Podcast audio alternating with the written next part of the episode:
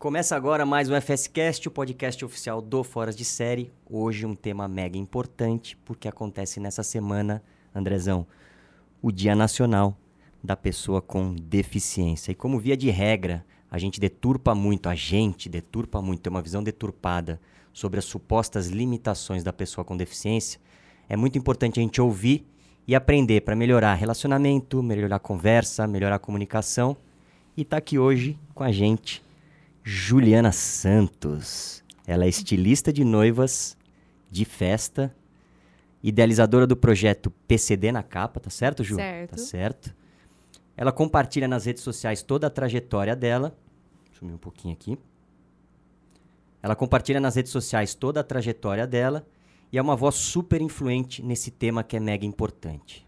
E conta história boa. E conta Ela história tá contando boa. história boa aqui. Este gato. é, Você já leu a minha bio do perfil? Faço o vestido e conto histórias. Porque se tiver gravado esse começo aqui, já tem Nossa, pelo corte amor pra de Deus, caramba. gente. Corte pra caramba. Ju, bem-vinda, cara, no Fora de Série. Obrigada, boa noite, gente. Obrigada pelo convite. Aqui a casa é tua. Você que Obrigada. manda agora. A gente tá pra- aqui pra te ouvir. Andrezão, tudo certo? Vambora? Pô, eu já tô Motores ansioso aqui. aquecidos. Só, só ouvindo boas histórias e tô esperando também pra saber qual que é o meu look que eu vou usar amanhã. Porque, pô, Boa. eu quero aprender a me Olha, vestir. Já, já que a gente tá falando de look, eu, eu posso te dar um conselho? Por favor. Não usa Dolce Gabbana, não. Não uso. É porque isso é Dolce Gabbana. DG. Não, tudo bem, não uso. Ah, Mas, Não usa, sabe por quê? por quê? É uma das marcas mais preconceituosas da moda. É super cancelada, assim, sabe? Ixi. Eu virei pro Felipe Neto na festa da Play 9 e falei, Felipe, pelo amor de Deus, tira esse tênis, não usa não. É mesmo? É sério, é porque a Dolce Gabbana é uma marca de, de italianos, é um casal, e é super engraçado, porque é um casal homossexual Uhum. que tem preconceito com homossexuais, que fala abertamente, e já isso é polemizado muito no mundo da moda. Como a Dolce Gabbana é uma marca elitista, extremamente machista, eles usam muito a mulher nas propagandas como se fosse um deleite pro homem, né? Tipo, se tem muita propaganda que às vezes tá a mulher deitada e vários homens, tipo, alimentando a partir dela. Ela sendo, tipo assim, um- só um objeto de desejo. É, Fala-se muito também sobre a questão de que eles são extremamente gordofóbicos. Então, as roupas da marca vestem no máximo ali até um 38, 40 e não vai existir tamanho maior do que isso. Então, dentro da, do mundo da moda, do do que a gente fala hoje de consciência, de inclusão de corpos, a Dolce Gabbana é a marca mais cancelada É do mesmo? mundo. É, não usa não. Isso é bom saber. Sabe porque a gente olha pra mesmo. você e faz uma pré, faz uma pré-análise negativa. Tipo, olha o hétero top ali, ó. Não sabia. Falei isso pro Felipe, o Felipe ficou chocado. Ele, nossa, eu tenho um monte de coisa Dolce Gabbana, paguei caro. É? Não vou usar mais. Falei, né? por favor, chefe, tipo, de tudo que você já usou, é, é uma marca problemática. É doido, né? Porque ainda assim... E dois- detalhe, A é, marca ainda... sim, gigante, ainda assim, e ainda assim, assim, igual, eu tenho uma treta com a Juliette, sabe a Juliette? Sim, Sim. sim. Por causa disso. Porque num programa de TV ela usou Dolce Gabbana, Tá. E aí rolou, na verdade nem foi uma treta comigo, mas foi uma treta no mundo da moda e eu dei a minha opinião, ela não gostou muito, né, enfim. É, eu sou uma pessoa que polematiza, é, as pessoas não gostam muito das minhas opiniões, porque são muito sinceras. E aí ela usou uma marca de uma brasileira num programa de TV famoso e não marcou a marca dessa brasileira. Na outra semana ela usou Dolce Gabbana e marcou a Dolce Gabbana. E aí ele trouxe na discussão daquela velha história do brasileiro, né? Síndrome do vira-lata, lamber tudo que é de fora e que é daqui, né? E aí eu falei, fiz um vídeo falando sobre isso. Eu falei, então assim, não faz o menor sentido uma pessoa que, que se diz ser tão consciente, que quer defender o seu regionalismo, que quer defender pessoas de minoria, usar uma marca que oprime tanto, inclusive mulheres. Hum. Entendeu? Então a gente fala muito sobre isso. Hoje, as marcas, grandes marcas foram canceladas e, e foram extintas. Forever 21 foi uma aí que a gente viu acabar por cancelamento da- do, do próprio público. Por fazer coisas que a juventude hoje em dia já não tolera mais. Então, tipo assim, a gente fala muito hoje. Hoje, o público de hoje não é o, no- o público de 10 anos atrás Uhum. que consome moda. As pessoas não consomem só a roupa mais. Ela consome o conceito que está por trás daquela roupa. Uhum. Então, a Dolce Gabbana hoje é uma marca ainda muito cancelada, muito mal Que vista. loucura. Será que a Juliette não errou e depois ela foi corrigir o erro? Tipo, ah, esqueci de, Não, ela usou de novo. de marcar. Boa.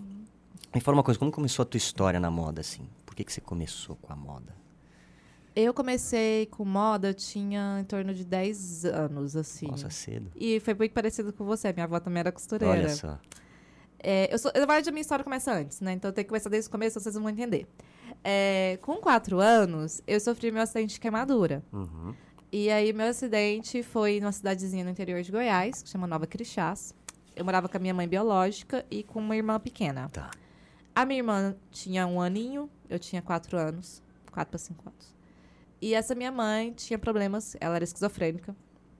E ela saiu à noite e deixou nós duas sozinhas. Muito pobre, né? Não tinha ninguém pra cuidar. Deixa aí a menina de quatro anos cuidando de um ano, dá nada. Dá né? nada. Eu tenho uma de quatro, eu não deixo ela cuidar nem do gato. né? Ela, ela botou muita fé em mim, coitada. Ah, o- meu Olha gato que foge. Olha que, meus de três. aqui, ó, gente, o que, que dá se botar fé na menina de quatro anos, ó? Não pode.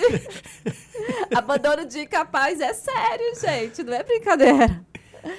E aí ela me deixou lá cuidando dessa bebezinha de um ano com uma vela. E a vela caiu no berço. Aparentemente, gente, essa história eu não lembro. Eu não lembro de nada. Eu tenho um blackout total. É como se a minha vida não existisse antes dos meus seis anos de idade. Tá. Tudo isso, assim, as pessoas contaram e a gente só replica. E aí, a vela cai no berço, eu entro no berço pra tirar a criança. A gente sabe que tem um fundo de verdade nessa história, porque eu conheci essa minha irmã anos depois.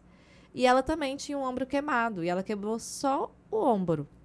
E a pessoa que ficou com ela, que adotou ela logo em seguida, me conhecia desde muito pequena, então foi ela que relatou essa história pra gente. Porque antes de eu saber dessa história, que eu só fui saber essa história, eu já tinha oito anos, a história que contaram no hospital de queimaduras, que foi onde a minha mãe me deixa, porque eu sofro a queimadura em Nova Crixás, tenho que voar pra Goiânia pra não morrer. Em Goiânia tem um hospital que, é fenômeno no Brasil de queimaduras. E ela me interna lá, Uhum. só que é um hospital particular. E ela não tinha condição nenhuma de me deixar lá. Então ela me deixa, deixa meus documentos, deixa uma carta e vaza. E vai embora. Caraca. E aí na carta ela fala que eu sofri um acidente que eu queimei numa, num esterco. Vocês sabem que esterco bota fogo. Vocês não sabem? Não, não No, é, em fazenda é tradição que você pega esterco de vaca, mistura com palha de arroz e bota fogo. E forma um adubo. Muito bom. Só que por cima você não vê fogo, mas por baixo é brasa pura. E aí ela inventou que eu estava brincando na fazenda e caí no esterco, porque seria menos pior do que ela falar que ela me Deixou deixou em casa. sozinha e cuidou da. Aí beleza. Me abandonou no hospital, o hospital não me, não me mandou embora, porque eu ia morrer. Tá. me pegou em pro bono. E aí tinha um rapaz que ele fazia trabalho voluntário como animador de criança nesse hospital. Ele foi, me viu, com quatro anos, não falava, entrei em estado de choque, fiquei sem falar por dois anos. E aí ele chega em casa e comenta com a mãe dele, que era a primeira dama na época, não de Goiânia, de uma cidade no interior. Meu pai era prefeito, meu pai é adotivo. E ela fazia muito trabalho comunitário também para ajudar pessoas no hospital e tal. Aí ela foi me visitar e ela era muito católica. Aí ela disse que na hora que ela foi me visitar, entrou uma luz em mim. E ela disse que ouviu Deus falar que ela, que ela tinha que cuidar de mim. Aí ela começou a me visitar constantemente e pagou todo o meu tratamento no hospital.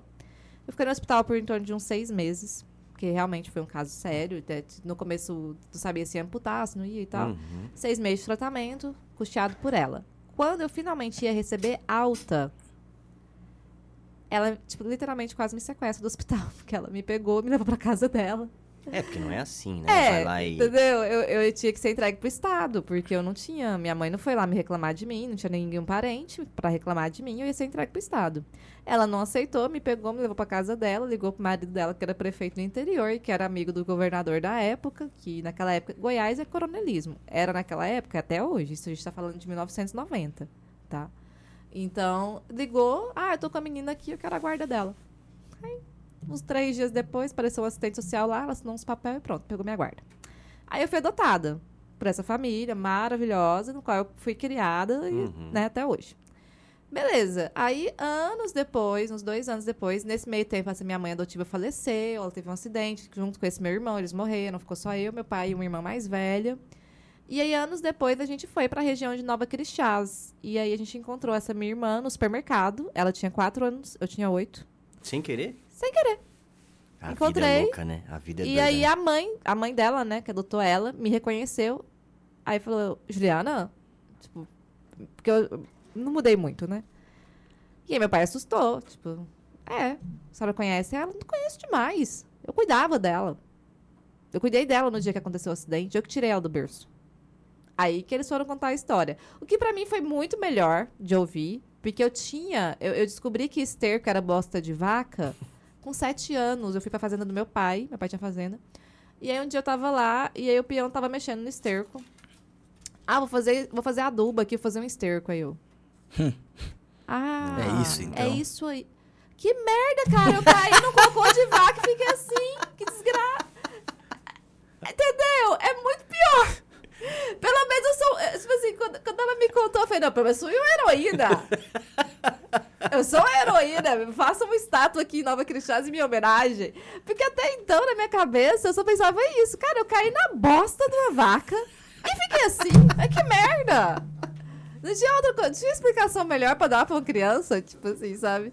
E aí meu pai ria muito dessa história e tal, mas depois que a gente descobriu realmente o que foi, obviamente, assim, pra uma criança é uma coisa um pouco de pesada, né? De você ouvir. bastante, Nossa, cara, minha mãe, não bastasse minha mãe me abandonar, cara, ela me deixou sozinha cuidando da minha irmã. Então, assim, acho que até por isso que hoje eu sou uma mãe muito. Eu, não falo, eu nem sou uma mãe bitolada, mas eu sou uma mãe, assim, que realmente muito cuidadosa. Uhum. Porque assim, não deixo meus filhos sozinhos, tô sempre explicando as coisas que pode, que não pode. Uma vez eu peguei a mão da minha filha e coloquei no forno, assim. Viu que é quente? Se botar a mão aí vai queimar. A gente tem que cuidar um do outro. Vocês são irmãos, mas pra tirar essa responsabilidade, né? Porque Claro. querendo ou não, eu cresci com essa responsabilidade na minha cabeça. Eu, nossa, eu fui lá cuidar da minha irmã e olha o que, que eu me meti. Por mais que eu não ache ruim, hoje, depois de sei, 36 anos, né? depois de 32 anos, terapia, é, entender o significado do propósito das coisas na minha vida, hoje eu agradeço o que aconteceu. Porque, na verdade, é que eu nem estaria aqui conversando com vocês, não Exato. teria nem metade da vida que eu tenho hoje se não fosse esse acidente. Então, eu falo que o acidente, na verdade, foi o meu renascimento. Por isso que a minha terapeuta fala que eu não lembro de nada de antes disso. É como se tudo antes disso não fizesse parte de quem eu sou Claro. hoje. Então, eu não preciso lembrar. Fora a dor e tudo que eu passei, obviamente, eu acho que é uma memória que Sim. nenhum Uhum. cérebro bloqueia mesmo. Mas hoje eu falo, assim, a gente brinca, tipo, a Juliana é uma fênix, ela nasceu do fogo, do fogo ela veio, do, pro fogo ela irá. Então, tipo assim, eu só morro quando me queimarem de volta. tipo, vou morrer, vou me cremar, vou virar cinza, se brincar, ainda renasço da cinza, fica de olho lá. Nossa, mas Ai, mas acho muito, muito legal a forma como você. A leveza que, que você trata. Que não é, que não é to- todo mundo, acho, que consegue tratar com essa leveza. Que eu vi Hoje eu consigo, poucas né? pessoas. É. Eu falo assim que é muito assim, terapia. Sim. hoje. Eu consigo em alguns momentos, porque obviamente, que eu nem tava falando conversando com vocês, eu recebo muita merda na internet, eu Uhum. recebo muito ódio também, que eu vou explicar mais pra frente o porquê, Sim. vocês vão entender. Então, assim, hoje eu consigo, mas há uns 10 anos atrás, não. Há uns 10 anos atrás eu tinha muito ódio de tudo que aconteceu comigo e de tudo que eu não conseguia ter por causa disso. Uhum. Hoje eu já controlo mais. E nos momentos de ódio, eu tenho meus gatilhos que geralmente me dá esses Uhum. momentos. Eu respiro, eu tento ser grata pelo que, tudo que eu sou, eu tento não focar, eu tento, tipo assim, não, para com isso, tá sendo louca. Hoje eu tô melhor. Então, assim, quando eu, por exemplo, quando eu comecei, que eu tava, que chega na parte da minha avó, Uhum. É, a minha mãe materna falece e a gente vai passar férias na casa da minha avó materna. Tá. Que eu não tinha muito contato, porque ela era, morava em... em Sua avó biológica. Não, minha avó adotiva. Adotiva. É, eu não tenho contato nenhum com a minha família biológica. Eu, eu sei que eles existem, eu sei que eu tenho sete irmãos, mas eu não conheço ninguém. Conheço por Facebook. Uhum. E aí a gente foi passar férias na casa da minha avó. Uhum. E eu. a- a- a- é muito curioso. Eu sempre fui uma pessoa assim. A minha mãe adotiva, ela me vestia igual menino, igual homem. Então, assim, pensa a menina. Já é queimada, coitada. Não tem mão. E ainda é confundida com menino 24 horas por dia. Porque a minha mãe era meio louca. E ela achava que ela tinha que vestir as filhas igual menino para nenhum homem mexer com a gente. Nossa. Então, assim, na fase que eu volto a me sociabilizar, a fase que eu volto a conversar com as pessoas, que é dos meus seis aos meus oito anos, todo mundo me chamava de menino. E eu odiava aquilo. Eu via as meninas de vestido, eu invejava elas com tanto ódio, Olha porque eu que só queria loucura. botar um vestido. Eu era a louca do vestido. Não é à toa que hoje eu trabalho com isso. É, tava pensando É, nisso. Entendi né? onde conectou. É, e aí quando ela faleceu, eu fiz oito anos. E aí a minha irmã mais velha fez uma festa de aniversário pra mim, surpresa. E ela me colocou num vestido lilás com margaridas. Que é o que eu produzo hoje, vestidos florais. então, eu, eu surtei. Tipo assim, foi o primeiro vestido que eu coloquei na minha vida e eu surtei. E ela me deu uma Barbie. Só que meu pai era muito rico. Meu pai era prefeito, tinha fazenda, meu pai tinha dinheiro pra enfiar, né? E eu era caçula. Então ele me mimou pra caramba. Só que meu pai era mão de vaca. e aí, a primeira Barbie que eu ganhei, eu surtei, gente. Eu queria ter todas as Barbies. Eu ia nas lojas, via que tinha, tipo assim, todas as Barbies. Só que eu sempre fui uma criança muito inteligente. Eu sempre fui, assim, uma pessoa muito... Que pegava as coisas. Desde muito pequena. A primeira vez que eu vi uma Barbie, que era minha, aí ela tinha uma roupa rosa.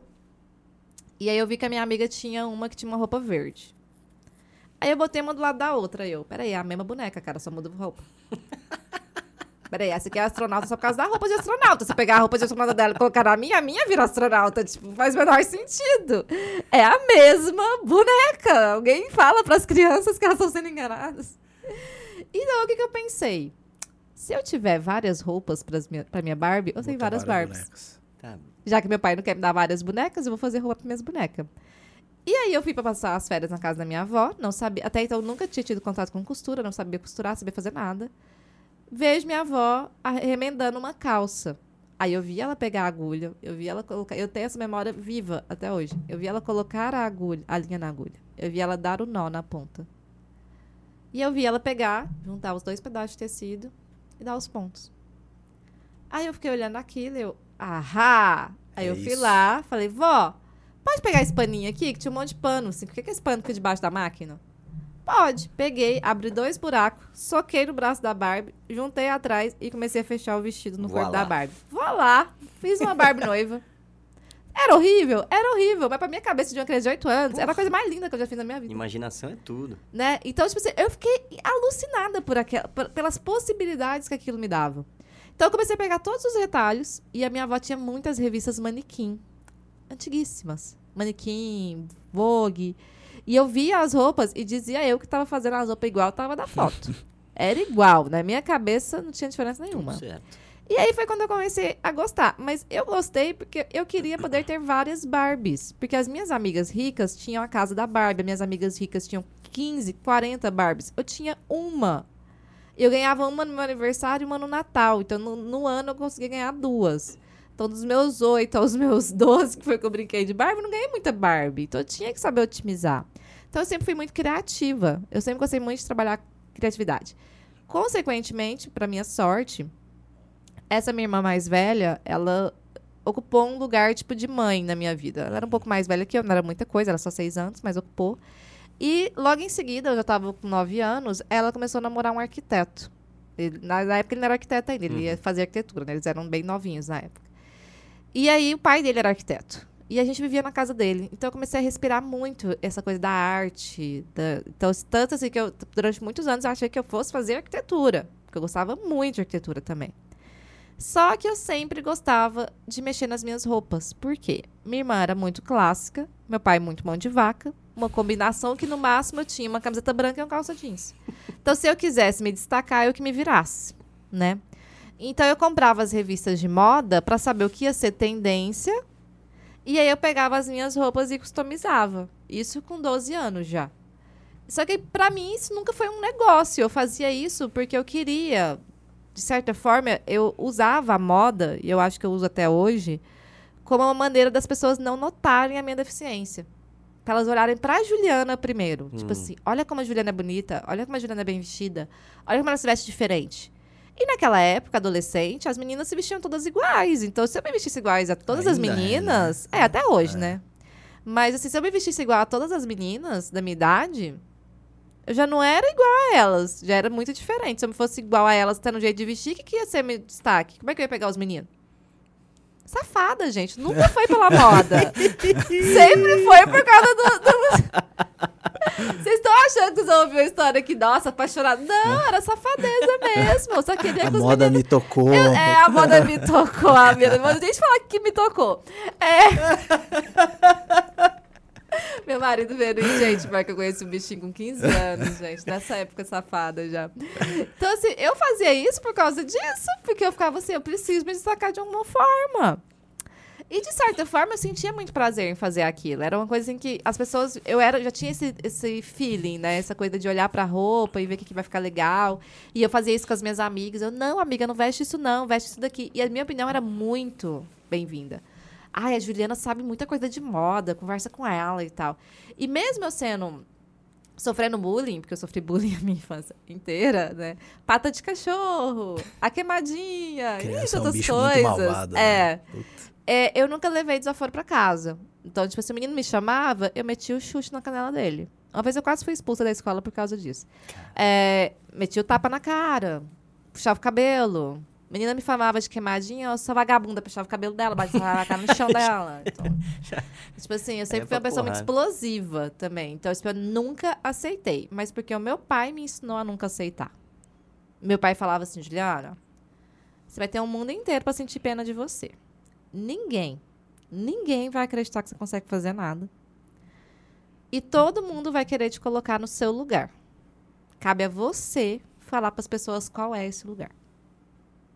Se você pode deixá-las te colocarem num lugar de pena e você vai se sentir confortável nesse lugar, não vou mentir para você que é um lugar confortável para alguém na sua situação. Ou você pode colocar num lugar de destaque, mas a partir do momento que você for para um lugar de destaque, você se prepara, que você vai levar mais pedrada do que né? aplauso. E eu nunca entendia essas falas do meu pai. Meu pai sempre foi. Ele era muito mais velho. Meu pai é doutor, ele tinha 70 anos, gente. Nossa senhora. Ele era prefeito, tinha 14 filhos. Então o cara tinha uma, um- uma carga ali, né? Machista? Sim. Mas tinha uma carga. Com o tempo, hoje eu entendo o que, que ele queria dizer pra mim. E aí ele não deixava. Tipo assim, as pessoas me estavam, tipo, me diminuir, ele humilhava a pessoa. Tipo assim, uma vez num supermercado, uma senhora, eu nunca vou esquecer, eu tinha uns 14 anos, já era mocinha, bonitinha, assim, né? E aí uma senhora chegou assim e perguntou: Nossa, o que, que foi com ela? Aí meu pai não gostava dessa pergunta, ele achava invasiva. Até, eh, geralmente eu também acho invasiva É. quando é uma pessoa que não me conhece. Meu pai respondia numa boa: Ela sofreu um acidente. Ponto final. Nossa, que sorte a dela, né, gente? Pelo menos o rosto ficou salvo, que é bonitinha ela, né? Meu pai olhou pra mulher assim, gente. Meu pai, sabe aquele. Sabe o senhorzinho do Up, Altas Aventuras? Sei. Era o meu pai. De boina, óculosinho quadrado, barrigudinho, cabelo branquinho. Um senhor assim que você falava, meu Deus, quero levar pra casa. No meio do supermercado. Meu pai só tirou o carrinho assim, deu dois passinhos, parou bem na cara da mulher, enfiou o dedo na cara dela e falou assim: Bonitinha, feio com dó. Essa menina é maravilhosa. A senhora que é uma escrota, gorda do caralho, feia pra onde. Ele xingou esculachou. tanto essa mulher na minha frente. Olha pra esse rostinho. Ele pegava meu rosto e dizia assim, olha esse rostinho, que bonitinho. não sei o quê." e eu assim, eu, pai, para com isso, pai. Isso é vergonha. E aí, quando a gente chegou no carro, ele falou, isso é o tipo de coisa que você vai tolerar a sua vida inteira. Nunca abaixa a cabeça pra esse tipo de pessoa, Juliana. Porque se você abaixar pra uma, você vai abaixar pra todas. E ele nunca lição. deixou e eu também nunca deixei. Então, assim, as poucas vezes que alguém tinha coragem de falar isso na minha cara, porque na maioria das vezes não falava na minha cara, né? Tipo, essa fofoquinha acontecia no colégio, tipo assim, ai, fulano falou. E ela tirar satisfação? Não, não falei. Falei, falou que eu sei. Falou que eu sei, para de mentir na minha cara. Então, tipo assim, hoje não falam na minha cara, falam no meu direct. É, isso que eu tava, tá- cara, eu tava falam pensando meus agora, cara. comentários. Tava pensando nisso agora, por isso que a Falam no internet é Twitter. tão fácil, né? É. Não- não Mas na fala- minha não cara, fala cara a cara, né? É. não, na minha cara ninguém fala. Falam no Twitter. Então, quando eu comecei no mundo da moda, não foi por paixão. Foi pura safadeza. Eu só queria botar umas roupas diferentes pra pegar os meninos na balada. Olha só. Só que acabou que foi dando certo. E assim, foi, era uma coisa que eu tinha facilidade. Eu acho que é daí que vem a palavra dom. Não é que a gente tem dom, é que a gente tem facilidade em fazer algo que pra maioria das pessoas não é fácil. Pra mim era muito fácil trabalhar com roupa. Acho que esse negócio de, de- da arte é muito, pra mim, é muito louco. A gente já falou com algumas pessoas de mais ligadas à arte aqui, de fotógrafas, é, principalmente, né, com a, com a Isa. E, e para mim isso é um negócio que é muito louco, assim, de, do olhar, sabe? É isso De aí. olhar Você e falar, assim, "Cara, É o isso- olhar. Isso combina, isso Eu acho fica que bonito. quem trabalha isso... com arte, ele trabalha um olhar diferenciado. Por exemplo, Eu consigo olhar para essa caneca e ver que é um cilindro com um círculo. Eu consigo ver que aqui tem, a gente tem um semi-oval com uma curva mais fininha aqui em cima, maior aqui embaixo, que ele faz uma sombra. Então, se você falasse para mim, Juliana, desenha essa caneca aqui para mim agora, eu consigo, porque eu consigo ver formas. Se eu perguntar para ele, que forma que você tá vendo aqui? Ele, uma caneca. Caneca. Entendeu? Essa é a diferença. Pessoas que trabalham com arte têm um olhar de ver além da forma.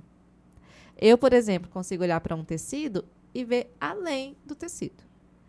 Eu consigo ver as possibilidades que aquele tecido pode me trazer. Que massa. isso. Entendeu? Então, acho que é isso que vem, que, que é o que as pessoas chamam de dom. é Essa facilidade. Hoje, assim, eu consigo, por exemplo, um- amanhã eu tenho sete atendimentos para fazer aqui em São Paulo. Sete noivas, não. Duas formandas, cinco noivas. Então, é uma média mais ou menos uma por hora. A gente começa ali de manhã, vai até de noite e tal. E eu tenho uma hora para conversar com a cliente, entender o que ela quer, falar para ela exatamente o que ela precisa, desenhar, falar para ela o tecido que a gente vai usar e ela ficar encantada com aquilo em menos de 15 minutos.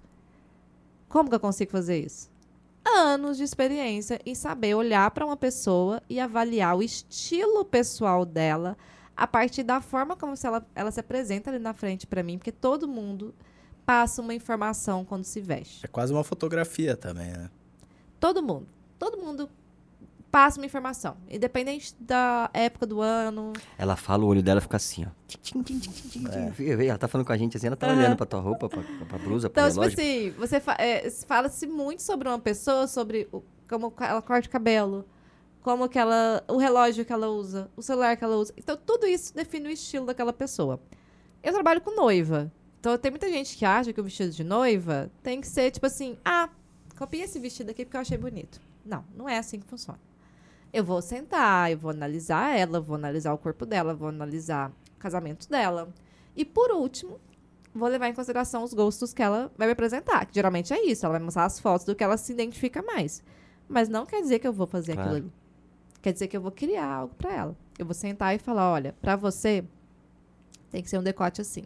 Pra você tem que ser uma saia assado. Pra você, muito brilho, pouco brilho. Ah, igual, eu tenho uma noiva que casa de preto esse domingo.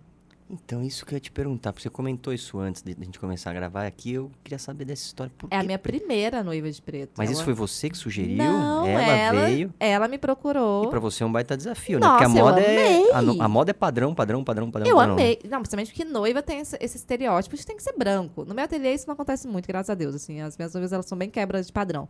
Mas assim, o máximo quebra de padrão que eu tinha tido até então era um vestido colorido e estampado. Da Será que, o marido, e será que o marido sabe? Imagina que hora história quebra a porta branco? da Você igreja não assim. sabe? Não. É a história mais fútil e, e egocêntrica da face da Terra. Vou, vou desmitificar uma coisa aqui que vai deixar muitas mulheres assim. Ai, Olha o corte, editor. Olha o corte, olha o corte. a história do vestido branco se dá por causa de uma rainha. Hã. Rainha Vitória, no final do século XIX. Antes disso, todas as rainhas casavam por obrigação. A gente tem que entender que até o século, até quase final do século XIX, início do século XX, e isso a gente está falando de um século para trás, gente, é muito pouco tempo. Casamento era negócio. Essa coisa de casar por amor era shakespeariano, era uma história, era um romance. Acontecia, tipo assim, 10% dos casos. Ninguém casava por amor. Era negócio. Era uma família que queria casar com outra família para juntar famílias e aumentar seus negócios. Pobre que casava por amor, gente. E olha lá. Até o pobre pensava bem, vou casar com um padeiro, que pelo menos o padeiro faz pão. Então tinha, assim, uma, uma questão. Tinha a questão do dote e tudo mais. Até o final do século XIX, as noivas casavam, inclusive, de preto. Preto era uma cor tradicional da Igreja Católica. Então, se você queria casar em respeito à Igreja Católica, você casava de preto. Hum. Preto com dourado. Era uma das cores mais usadas por Olha noivas só. até o final do século XIX. Preto, dourado, vinho. Na verdade, quanto mais cor tinha o vestido, também mais rica você era. Tinha essa questão. Hum, Quanto mais bordado, quanto maior o vestido e mais caro o tecido. Aí vem Rainha Vitória e é a primeira rainha a casar por amor. Ela casou com o primo dela. E ela falou assim: não, então eu quero casar por amor, então meu amor é puro, meu amor é virginal.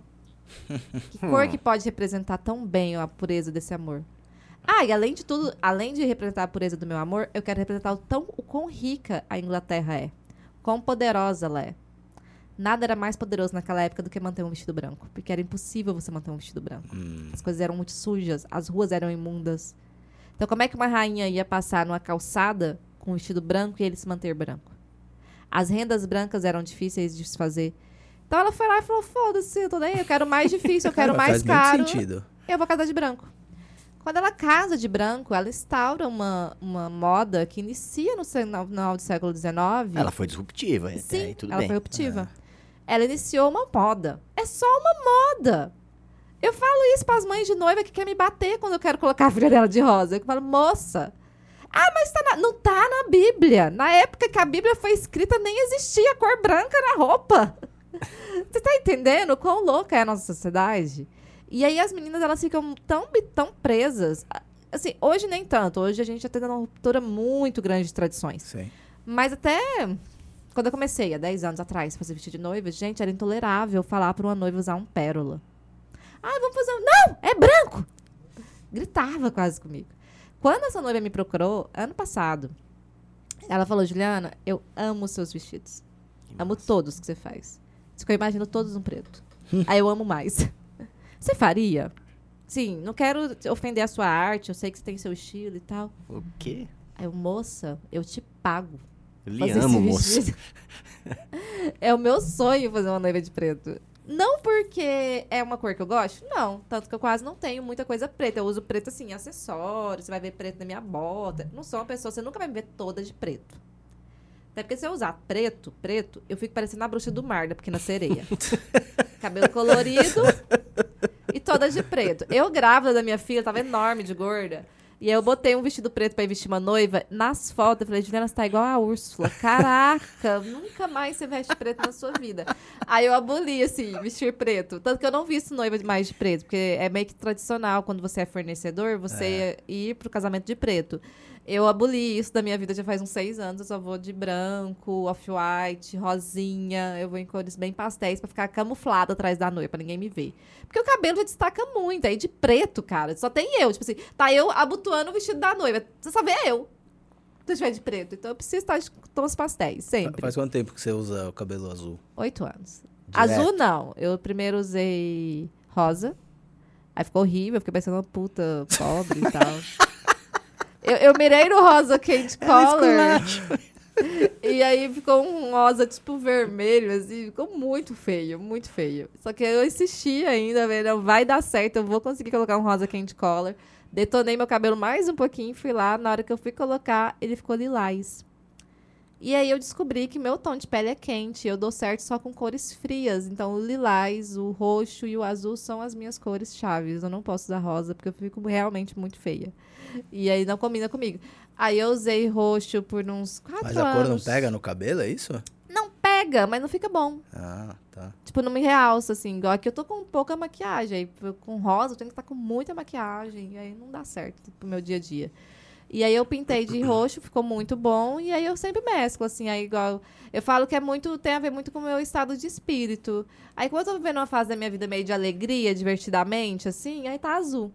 Mas pode ser que do Justo. nada eu apareça com ele roxo de novo. Ele tava roxo no começo do ano. Aí eu tirei o roxo e passei azul. Aí se eu enjoar, tá verde. Muda. Entendeu? Esse, eu go... eh, Só que eu não dou conta dele natural. A Juliana de cabelo natural não existe. Eu matei ela faz uns oito anos atrás. E assim, não combina comigo. Tipo, eu morena é minha filha. Tipo assim, você olha pra minha filha e eu é a mesma coisa É. morena. Então, o meu cabelo colorido, eu acho que virou minha identidade. E assim, tanto que quando eu quero sair de casa, não quero ser reconhecida, ou então quero minutos de paz, tipo, vou na casa de swing com meu marido.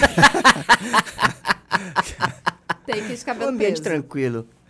E ainda assim, E eu e ainda assim eu fui reconhecida.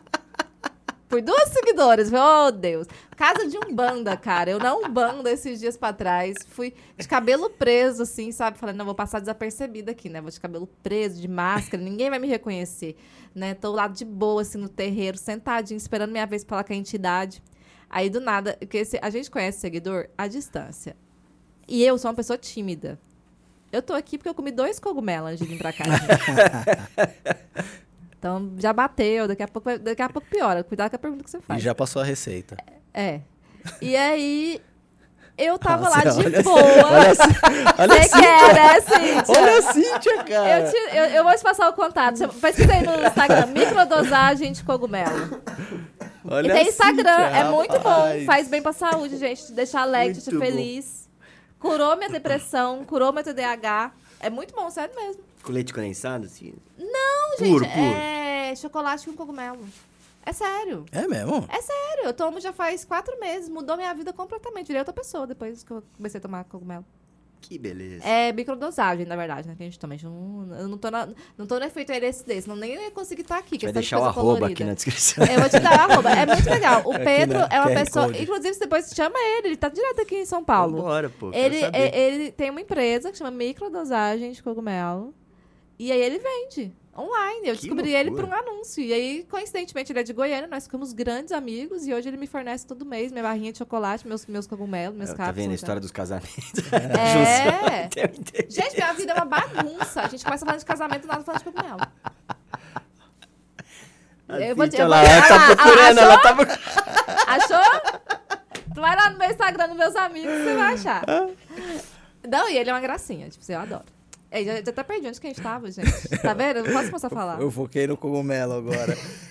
A gente tá falando da noiva de preto, né? Na Sim. verdade. Da história da noiva de E preto. aí ela me procurou, a gente sentou, falei, não, super topo, tô super animada.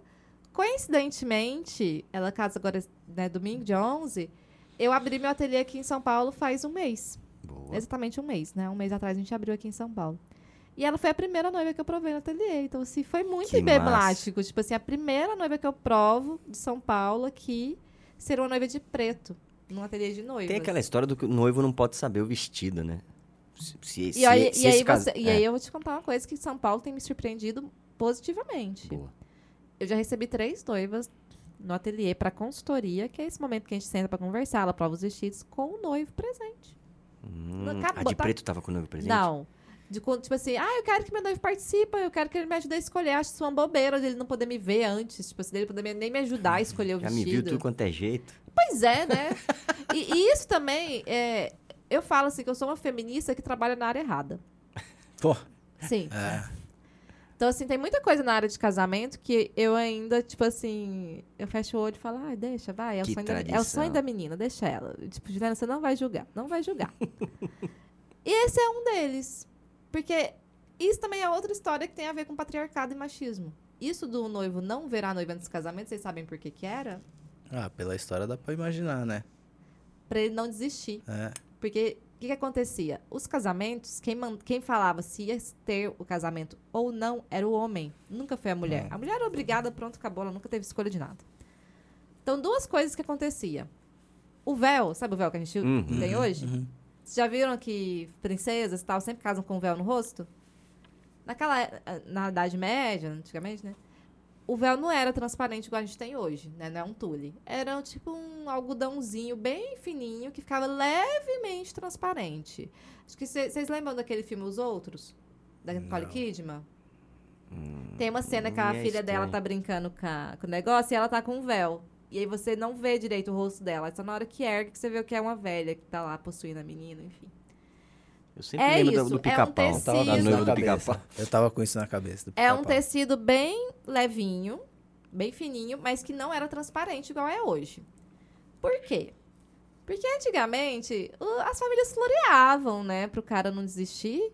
Eles iam lá, faziam um desenho, né, um- uma pintura da noiva, e na pintura a noiva era linda. Nossa, que mulher bonita, eu tô sortudo. Só que aí ele tinha até a hora do eu aceito pra falar que ele queria casar ou não. Se ele falasse antes do, do eu aceito, já era. O casamento tinha- acabava ali. O véu servia pra isso, Então cara. ele só ele só podia erguer o véu depois, na hora de beijar a noiva Puta depois do eu aceito. Na hora que erguia não tinha dente. Cada coisa? Era verruguenta, entendeu? Cada coisa. Então, assim, isso do noivo não ver a noiva antes tem muito a ver com essa tradição e também tem a ver com o fato de que muitas noivas fugiam. Inclusive, os padrinhos de casamento, na verdade, eram os guardas das noivas. Os padrinhos serviam para guardar a noiva para que ela não fugisse e que nenhum outro homem viesse roubá-la.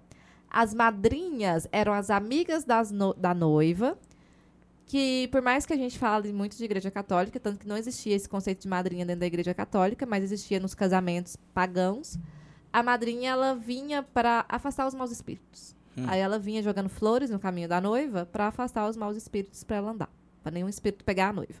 O padrinho servia para proteger a noiva de ser raptada pelo seu futuro amor, o amor verdadeiro dela. Tipo assim. Caraca. Então, tudo que a gente tem hoje em casamento vem de tradições extremamente machistas e que a gente continua perpetuando como se fosse uma coisa super normal, assim, sabe? Tanto que é, romantizamos algo que é machismo, por Você machismo. casar num churrasco mesmo e vambora. E... Eu vou casar esse ano. Eu já sou casada. Hum, Vou explicar. Eu sou casada há 21 anos, que eu estou com a mesma pessoa, temos três filhos lindos, enfim. Nós casamos nessa cerimônia de faz de conta, né? Que a gente teve direito a tudo, vestido. Eu só não usei véu, me recusei. É, casei de rosa, fui bem já fora dos padrões, há sete anos atrás. Só que foi bem numa fase da minha vida que minha carreira deslanchou muito rápido. Eu tinha ido programa de TV, tinha ido no Faro, tinha ido num monte de lugar, na, no mesmo semana. E aí a gente esqueceu de marcar o civil. Isso em 2015. Até hoje a gente não casou no Aí. civil. Ah, deixa. É só um papel. A gente tem três papéis de três meninos que nasceu de dentro de mim e de você. E Isso aí aí o vale pessoal- mais. Vale mais. Vale mais, Vale. né? vale mais Um qualquer pai que assume um assinatura. filho hoje em dia é, é muito mais que um Louco, casamento, gente. E aí eu falei pra ele, não, a gente vai casar no civil. Até o final do ano. Isso em 2015. A gente tá em 2022. Você não falou de qual ano? É, até É. a final do ano. Aí esse ano nós vamos casar no civil, no final do ano. E aí a gente vai fazer uma cerimônia no colégio que a gente estudou, que foi onde a gente se conheceu. A cerimônia de civil vai ser lá, com os nossos amigos. Também vamos aproveitar, fazer a nossa despedida de Goiânia, né? Que a gente tá mudando de Goiânia pra cá. E depois a gente vai pra pizzaria. Que beleza. Tá ótimo! Tá ótimo. Então, assim, eu respeito os sonhos de cada um, até porque eu trabalho lógico, com, com realização de sonhos. Mas eu confesso que eu fico muito feliz quando eu vejo dentro das minhas noivas, que é muito o perfil das noivas que me procuram. Eh, Hoje, graças a Deus, eu consegui nichar muito o meu público. Meu público é muito nichado. Então, as noivas que me procuram, elas já sabem que eu, que eu sou louca. Elas já sabem que não vai encontrar vestido Todo padrãozinho. mundo tem um Elas pouquinho de loucura, é, né? Não, mas eh, um pouquinho não, gata. É, uma xícara inteira dessa aqui, ó. Com É, cogumelo. Com cogumelo. Para não dizer outras coisas. É... Aí, eu- elas sabem disso. E isso, pra mim, é é um ponto positivo. Justo. Porque quando eu comecei o ateliê há sete anos atrás, eu fazia o que todo mundo fazia. E isso me matava. Eu odiava. Eu odiava fazer o que todo mundo fazia. Eu odiava fazer o vestido que todo mundo fazia. Mas eu fazia por dois motivos. Eu tava começando e precisava da grana. Hoje eu tenho. Hoje eu posso falar, eu faço isso. Ah, mas eu quero isso. Não, isso eu não faço. Ah, eu tô pagando, o problema é seu. Ah, vira assinatura. Você tá vindo aqui por, por um motivo, é, né? é, as pessoas, assim, não entendem que moda também é arte. E quando você vai num estilista, você não tá indo numa costureira. Nada contra as costureiras. Inclusive, eu tenho uma costureira que trabalha comigo que é meu braço direito. Sem ela, não faria nada, Claro. até porque eu não costuro nada. Uhum. E isso é uma confusão também machista. Você nunca vai virar para um estilista homem e chamar ele de costureiro. Mas as pessoas me chamam de costureira direto. Porque eu sou mulher, né? Se mulher faz roupa, ela é costureira. Ela não é estilista. Então isso acontece muito. Mesmo hoje, com toda a visibilidade que eu tenho. Direto, gente. Principalmente que as pessoas, assim, sabem quem eu sou. Né? Eu tenho uma hashtag, a minha hashtag no TikTok tem mais de 283 milhões Oi? de visualizações. Isso quer dizer que vídeos meus que tem a minha hashtag, e não são todos os meus vídeos que têm a minha hashtag, porque eu criei a minha hashtag mais ou menos na metade do ano passado, e eu entrei no TikTok em 2020. Então a gente fala que da metade do ano passado pra cá, nós tivemos mais de 283 milhões Um de Brasil. visualizações. Qual que é a o hashtag? Estilista Juliana, Estilista que é o meu Juliana. arroba. E aí, eu só tive noção da proporção que era isso, porque como eu fico lá em De Goiânia, onde você acha que você estourou assim? Você- TikTok. TikTok? Você acha que foi o TikTok? Tik- Não foi o Gente, Faro? Não, não foi o Faro. Não, Faro. foi o Faro. O Faro foi engraçado. Porque em 2015 ninguém sabia quem era a Juliana. E aí a Juliana foi pra Fátima, 2 milhões e meio de pessoas me viram na Fátima. Já foi um grande boom pra época, Fátima, Globo, né? Dá, dá um impacto, assim, né? Já, sa já saí da Fátima sendo reconhecida no McDonald's. Me achei, tipo, muito famosa. tipo, eu no McDonald's, menina, acabei de ver na Fátima. É, eu sou famosa. Ai, Ai, obrigada. E isso em 2015, gente. E eu não tinha. Ze eu tinha zero mentalidade pra aquilo naquela época. Eu tinha 27 anos. 27 não, gente, faz conta, peraí. Não, tinha 28 anos. É, quando eu fui pro Faro, foi a primeira vez que eu vi como a mídia poderia ser capacitista. E vamos para uma rodada que você. Alguém sabe o que é capacitismo aqui? ah, eu já aprendi esses tempos, viu? Então Você fala. A gente tava até falando com a da. Antes que ele me pergunte, então fala. Da... Cara, né, que tem uma, uma amiga nossa que ela, ela Ela tá, so, ela tá, tadinha, ela tá sofrendo com, já há algum tempo com lugares, os lugares que ela mora, ela, ela- é até chato falar, né? Ah, mas não estamos dando nome de ninguém É, né? aqui. É, faz igual eu, eu, eu mudo o nome das noivas tudo pra contar as coisas. que ela, ela tem uma deficiência e, e o lugar que ela mora, e ela, ela pegou um cachorro de, de assistência e o lugar que ela mora não deixava ela entrar com o cachorro de assistência pela entrada da frente, que era o único lugar que tinha rampa de acesso. Bem-vindo ao Brasil, gente. E aí ela, ela, eh, ela mandou uma mensagem, falou, putz, você tem como me ajudar? Porque, enfim, eu não sei nem pra onde correr. Nossa, foi triste. E aí, enfim, a gente tentou, tentou ajudar. E era, puta, semana do aniversário dela, puta, horrível. E aí ela me deu uma aula de capacitismo. Capacitismo. É. Capacitismo é qualquer tipo de preconceito feito contra uma pessoa com deficiência. E isso a gente está falando de qualquer tipo de deficiência, porque também tem é, esse aí já mora o preconceito. As pessoas deduzem que uma pessoa com deficiência é só a pessoa que anda de cadeira de roda, é cego e usa muleta. E o resto de nós somos o quê? É. E isso é tão engraçado, e isso é tão assim pouco falado na mídia, é pouco falado em tudo, nas escolas, em tudo, gente, tudo. Que nós estamos no Setembro Verde, é o mês da pessoa com deficiência física, é o mês de inclusão à pessoa com deficiência. Que isso pra mim foi um outro aprendizado Ninguém sabe, pra conversa de hoje. entendeu? Ninguém sabe o que é o Setembro Verde. Eu fiz um vídeo ontem sobre isso no meu Instagram, fiz um vídeo de 15 segundos, tipo assim, chegou o mês da pessoa com deficiência. Eu sou influenciadora, tenho 3 milhões de seguidores e eu não tive uma marca que me procurou pra uma propaganda esse mês. Nem no nosso mês, que é feito pra gente, as marcas nos querem. Eu fui influenciadora na maior agência do Brasil por um ano, que é a Play 9, que é do Felipe Neto. Maravilhoso, meu ex-chefe. Amo de paixão, me recebeu na casa dele, abriu as portas da casa dele para aprender sobre capacitismo comigo. Uma pessoa de um coração gigante. E nem estando na maior agência do Brasil, eu conseguia mais do que uma publicidade por mês.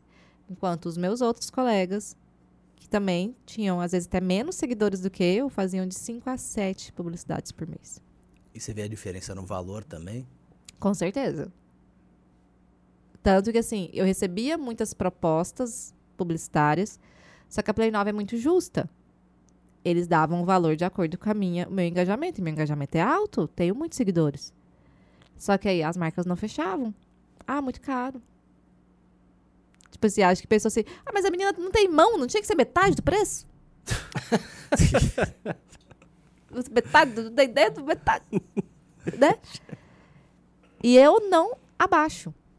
Porque até porque assim, como o que eu ganho como influenciador é um extra pra mim. Meu trabalho é estilista. Eu ganho fazendo vestido de noiva, eu ganho fazendo meus tênis, eu ganho fazendo minhas roupas. Ganho muito bem.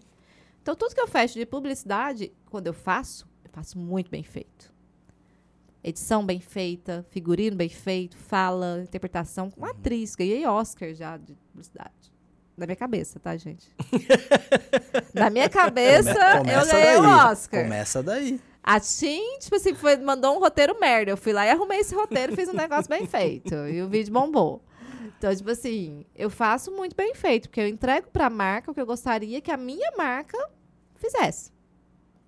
Só que a procura é zero. É zero, mesmo nesse mês. E não só comigo. Ivan Baron, um dos maiores influenciadores PCDs do Brasil, que fala diretamente sobre inclusão. O perfil dele é só sobre isso. Se você quiser aprender sobre inclusão PCD, o segue o Ivan. Liguei pra ele essa semana. E aí, amigo, como é que tá as publicidades PCD? Ah! Também na agência da Preta Gil, uma das maiores do Brasil. Então, a visibilidade para a pessoa com deficiência é zero no nosso país. O capacitismo ele é gritante em todos os lugares. Eu, eu sofro capacitismo, gente, pelo menos três vezes por semana em locais públicos, pessoas, e todos os dias no meu Instagram. De diversas formas possíveis. Hoje de manhã, por exemplo, estava embarcando para cá e entrei na fila preferencial. Porque tenho direito, tá escrito lá que eu tenho direito de estar na fila preferencial. Cheguei na atendente, né, da Gol, e aí ela me olhou de cima, ela me olhou de cima embaixo. A senhora tá gestante? Quase foi, eu tô gorda? Assim, falei, não, não tô gestante. Aí ela, ah, então por que, a senhora tá nessa fila? Aí eu, com a minha calma e paciência que tenho, né? Falei, Juliana, não vai xingar, não vai xingar. Peguei minha... Isso assim, ela já tinha... Eu já, tinha, já tava com a mão no balcão, assim, eu... Porque eu sou deficiente. Aí ela... Ah, não percebi. Não me pediu desculpa. Pegou minha identidade e continuou a vida. Eu já tive um barraco, barraco, numa fila preferencial, porque a, pe- porque a pessoa me pegou num dia de bom humor. Eu estava grávida da minha filha do meio, que é sagitariana. Vocês têm filhos sagitarianos, parentes sagitarianos? Se você não acredita em signo, caguei. Eu acredito. A minha filha. O que, que é sagitariano? Sagitariano é um demônio. Não, não, mas que mês que é? Dezembro. é dezembro. dezembro. janeiro. Demônio. Janeiro? É, dezembro pra minha esposa. janeiro. Não, dezembro pra janeiro. Começa ali no começo de dezembro. Minha aí filha é 21 de dezembro, se bobear ela é Sagitário. Não, acho 21 que é dezembro? Não, acho que já é aquariana. Também não é boa coisa, não, mas enfim. Sagitariana é pior.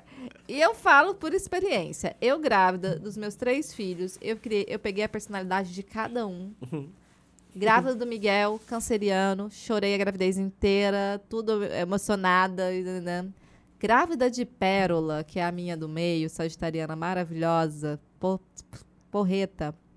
Eu era a pessoa mais insuportável que já existiu na face da Terra. Você falava bom dia pra mim, ou bom dia pra quem? Pra você, né? Que não tá segurando essa barriga enorme nesse calor do inferno de Goiânia, 40 graus na sombra.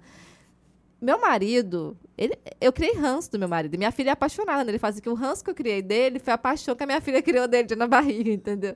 Na eu não falava, ele falava bom dia, eu respira mais longe, você tá respirando muito perto. Não precisa respirar tão perto de mim. E aí, um dia eu estava na Renner, grávida de cinco meses, já tinha barriga, né? Eu gosto da Ju que ela dá nome aos bois. É. Ah, não tá me pagando? De que a Renner me pagar, eu, eu não falo, mas tava na fila. E aí eu tava com. Fui comprar roupa, né? Tava grávida, nada me servia. E aí eu tava com um monte de roupa. E eu não peguei aquela sacola. Então eu tava com todas as roupas aqui, assim. Penduradas no braço. Nesse braço de cá. Penduradas, seguradas. As roupas. E segurando minha bolsa. Num humor maravilhoso. Num calor fenomenal. Na fila, aí eu vi a fila gigante. Gente, eu quase não uso fila preferencial por causa disso, porque geralmente dá barraco, sabe? Porque as pessoas olham pra mim e elas não veem uma pessoa com deficiência. Então elas acham que eu tô ali de dondoca. E aí eu entrei na fila preferencial porque eu falei, eu não vou pegar essa fila gigante, eu tô cansada, meu pé tá inchado, eu tô doente, essa menina tá mexendo, tô com fome, tô grávida. Eu tenho preferencial duplo, eu tô grávida e sou deficiente, ninguém passa na minha frente. Entrei na fila. Quando chega na minha vez, a menina do caixa, ela veio até assim, ó, no balcão. Ela me olhou de cima embaixo. E eu segurando as roupas assim. Aí no que eu fui pra jogar as roupas, ela fez assim. Senhora, o caixa de gente, o caixa de gente normal é do lado, a senhora tem que pegar outra fila. Eu respirei. Eu olhei na cara dela assim, eu. Oi? É, aqui é só preferencial. É, pra gente normal é ali do lado. Aí eu olhei pra trás, assim, tinha uma senhora. Atrás da senhora tinha uma grávida. Não tinha ninguém deficiente, era só eu. Aí eu virei pra senhora, senhora, a senhora é normal? Aí ela, oi? A senhora é normal? Aí ela, como assim? Não, eu tô perguntando, a senhora se considera uma pessoa normal? Aí a senhora, sim. A senhora ia atrás, eu sei que um ser humano crescer dentro da gente não é normal. Mas a senhora se considera uma pessoa normal? Aí a mulher se considera. Gata, todo mundo aqui é normal. Foi bem demais. Você tá louca de falar pra mim que eu não posso estar nessa fila? Eu sou preferencial dupla, gata. Aí eu já joguei as roupas na cara delas. Eu sou deficiente e eu tô grávida. E você tá falando pra mim que eu não sou normal? No- Eu comecei a chorar. Mas assim, o meu choro, gente, era de raiva. Lógico. Raiva de um país que olha pra mim e fala que eu não sou normal só porque eu não sou igual às outras pessoas. E te priva de um benefício que você tem. Além disso, te priva de um benefício que você tem. E que às vezes, mesmo quando percebe que eu sou deficiente, me julga por estar na fila preferencial. Me julgam de cima embaixo. De me olhar torto. Porque na cabeça delas, quem tem direito de estar na fila preferencial é quem tá numa cadeira de roda. É quem tá numa muleta. Uma pessoa com autismo não tem direito. E um autismo, uma pessoa com autismo, por que, que a pessoa com autismo tem direito à, fila preferencial? Porque geralmente pessoas com autismo não gostam de ficar muito tempo na mesma posição, elas não gostam de muita gente em volta. Então ela tem que ser atendida Barulho, e ir né? embora rápido. Entendeu? Então, assim, as- a verdade é que o nosso país, e eu falo isso muito com muita assertividade no que eu tô te falando, porque eu já viajei para fora inúmeras vezes.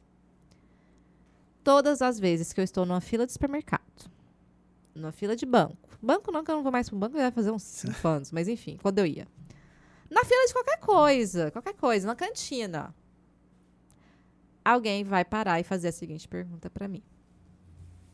Moça, o que aconteceu com você? Hum. Aí eu respiro, aí eu vejo como é que tá meu divertidamente do dia. Se eu estiver feliz, eu vou ser gente boa e não vou ser chata. Aí eu. Ah, eu sofri um acidente quando era criança. E dá um sorriso, tipo assim, chega, não vou falar mais nada. Se eu estiver num dia ruim, e acontece, já aconteceu várias vezes, eu acabo com a pessoa. Porque aconteceu comigo não te interessa, minha vida não te interessa, você não é uma pessoa próxima a mim, eu não tenho que te dar satisfação sobre nada da minha vida. Às vezes eu falo e a pessoa continua. Aí eh, tem duas reações. Ela pode continuar e eu levar na esportiva, ou eu- ela pode continuar e levar um pisão pior. E a continuação, pra mim, é a melhor parte. que eu falo sorrindo. Isso já aconteceu várias vezes. Não, eu sofri um acidente de queimadura quando era criança. Nossa. Menina, eu tenho um primo. Puta que... Puta que Sempre tem um pariu. primo, uma tia, uma vizinha que caiu um tacho de água quente na cara dele. Eu tive outro que explodiu o óleo na mão dele também. Elas acham que contar a dor do outro vai fazer com que a minha dor seja menor. Ela acha que isso é um fato tipo é Discovery Channel. Vamos disputar quem tem a pior dor aqui de queimadura ou vamos tipo, disputar quem é a pessoa que tem a, a vida mais desgraçada? Não façam isso, gente. Por favor, olhando pra cá, não façam isso. Se você vê uma pessoa que sofreu um acidente, você não conta pra ela o acidente de tubarão que o seu primo sofreu e perdeu a perna também não, porque ela não quer saber. Não vai mudar em nada a vida dela. Pelo contrário, você pode estar acionando um gatilho de dor existencial É, nessa provável. pessoa que você não sabe. Provável. Porque hoje eu sou uma pessoa que leva na esportiva.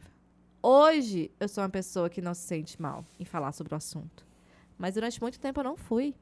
Uma curiosidade assim que eu falo muito quando eu falo sobre esse assunto, eu descobri, eu, Juliana, uma mulher de 36 anos, instruída, o que era capacitismo há dois anos atrás. Dois anos atrás. Eu percebi, eu me dei conta que eu era uma pessoa com deficiência, e foi uma história também hilária, com 15 anos.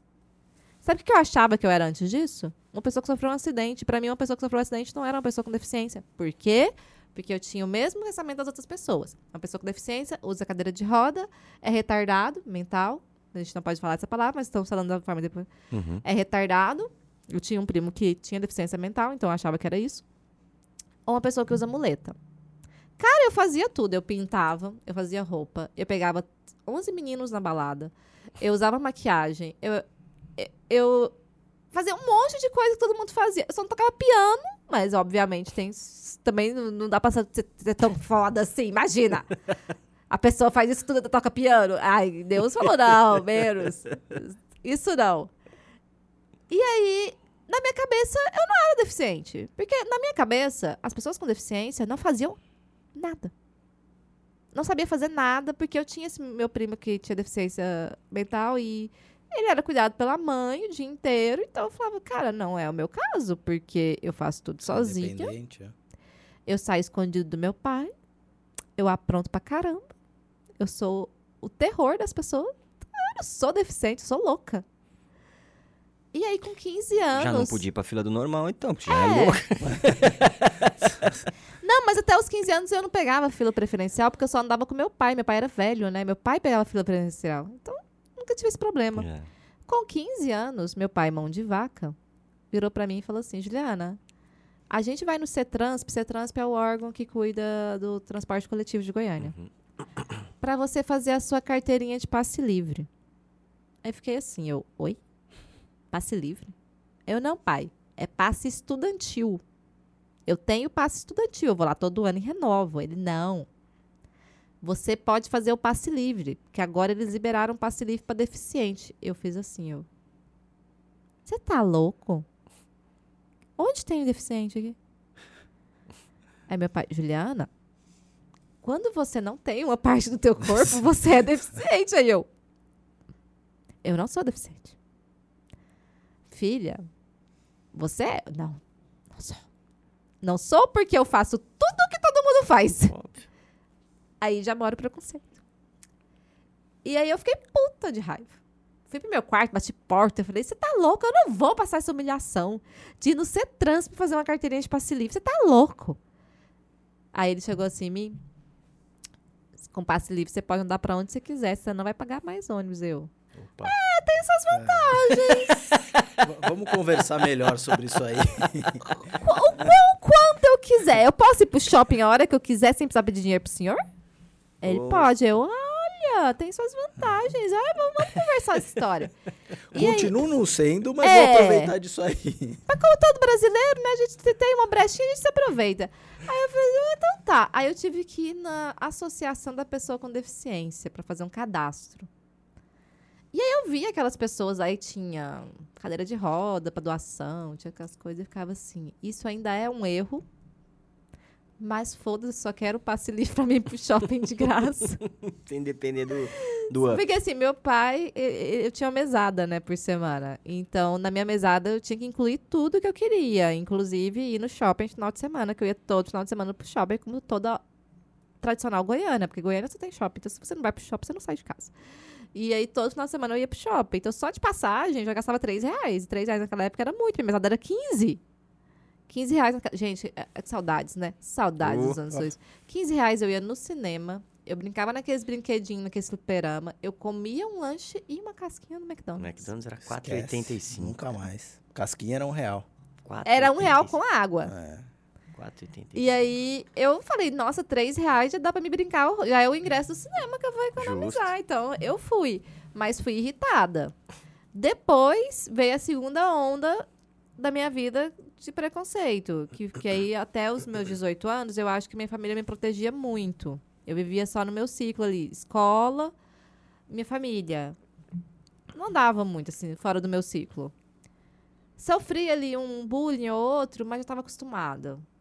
Quando eu fiz 18, que veio o grande choque da minha família. Meu pai, que nem eu falei, era um idoso, gente. Na cabeça do meu pai, ser estilista era a mesma coisa de falar que eu ia ser costureira e que eu ia emendar barra de calça o resto da minha vida. E, obviamente, meu pai é um senhor rico, com todos os filhos que fizeram medicina, direito, engenharia, profissões que na cabeça dele eram honrosas, Tradicionais, tradicionais. É, eu chegar lá com um canhoto da UFG escrito design de moda, não foi muito legal. A casa caiu e caiu bonito pra mim. E aí ele falou: não vou pagar uma régua dessa sua faculdade de costureira. Eu quero ver até onde você vai. Me mala do jeito que você é. Falou assim. Fala desse jeito. Não vou pagar um lápis, Juliana. Só que ao mesmo tempo que eu era mimada, eu era tupetuda. Sempre fui. Sempre fui a tupetuda. Se você falar pra mim que eu não podia fazer uma coisa, é que eu queria ir lá e fazia. Acho que a única coisa que meu pai falava que eu não podia fazer adolescente que eu não fiz foi usar droga e engravidar. O resto, fiz tudo. Tudo que eu não podia, eu lá e fazia. E aí eu falei assim: eu vou, eu vou trabalhar. Eu já tenho 18 anos, eu vou arrumar um emprego, tá bom? Vai ser super fácil. Aham. Aí eu percebi o quão o mundo não dá oportunidades. E, gente, e a gente tá falando isso de 2005. O único emprego que eu tive de carteira assinada que eu consegui foi de call center da Vivo. Bem-vindo à Vivo, Juliana Santos, em quem posso te ajudar? Boa noite. E eu trabalhei lá por três anos para pagar minha faculdade. E ainda assim eu não consegui terminar a faculdade. Eu tranquei a faculdade faltando um ano, porque o último ano era o ano mais caro. Os trabalhos eram caríssimos. Eu ganhava 800 reais de salário. E os materiais eram muito caros. Eu não tinha dinheiro para quase nada. E você vai fazer um vestido. Eu ia fazer um vestido para um trabalho, eu gastava 500 reais. Então, assim, era absurdo para mim. E meu pai não me ajudava. E não fazia a menor questão de me ajudar. E eu não tinha ajuda da família. Então, eu tranquei a faculdade. Tranquei a faculdade. E nesse meio tempo, meu pai ficou senil. Teve altos derrames. Minha fa- a família interditou ele. E aí eu não podia mais contar com a ajuda dele. Então, era cada um por si, Deus por todos. E aí, do nada, eh, minha irmã mais velha vende o apartamento, eu fico sem lugar pra morar, Caralho. com 22 anos de idade. Pessoa com deficiência, mulher, cara de 14 anos. Porque eu sou baixinha, eu era muito magra, tinha cara de ter 14 anos. Quem é que dava emprego? Ninguém. E pra melhorar a situação, eu não podia mais trabalhar na Vivo porque eu adquiri LER. Lesão por esforço repetitivo. Tinha só uma mão e queria concorrer com quem tinha duas, digitando rápido. Em três anos eu adquiri uma LER que eu não conseguia mexer o esse dedo. Então eu tinha que ficar fisioterapia. Então, assim, quando a minha irmã vem de apartamento, eu tive que morar com amigas. Então, assim, o pouco que eu ganhava naquela fase, que era a ajuda do INSS, era pra me comer e pagar meu aluguel. Só. E eu queria viver de moda. Era o meu sonho viver de moda. Era o meu sonho ser uma grande estilista, as pessoas saberem quem eu era, chegar no lugar, ser respeitada, minhas criações, né? Fora do Brasil e tal. Aquele sonho que todo mundo que trabalha com moda tem. Você chegou a pensar em algum momento de, de dar o braço a torcer e ir pra arquitetura, por exemplo, que você já tinha considerado? né? Não, tinha preguiça de pedreiro. Entendi. Eu ia pra obra com o Alejandro, tinha uma preguiça de pedreiro. Aí eu pensei em fazer design de exteriores e ser decoradora. Só que eu vi que era uma área muito elitista, que eu não teria muito espaço. E aí eu falei assim, cara, eu já sou boa nisso que eu faço, eu preciso investir nisso que eu faço. E aí eu comecei a tentar trabalhar para os outros. Fazendo desenho. Não, obviamente, não fui bem recebida. Aí eu descobri uma profissão que você todo mundo aqui conhece, eu não tenho problema nenhum em falar sobre isso, que paga muito bem. E que paga melhor ainda quando você é fora do padrão. Por incrível que pareça, tem tarado pra tudo, né, gente? Tá brincando. Eu fiz programa por dois anos. Dos meus 22 aos meus 24, em Goiânia. Tem de juiz, tem de piloto, tem de advogados. E... A maioria é casado, vamos casar. Por quê? Eu tinha cara de criança, pedófilos. e porque fetiche mesmo. Tem cara que tem fetiche em mulher com deficiência. Muito fetiche. Tipo, é uns fetiches estranhos. Tipo assim, ai, massageia com o pé. e era uma grana boa. Que daí eu falei, eu fui uma menina mimada, gente. Eu comia traquinas, do nada eu comecei a comer babel. tipo,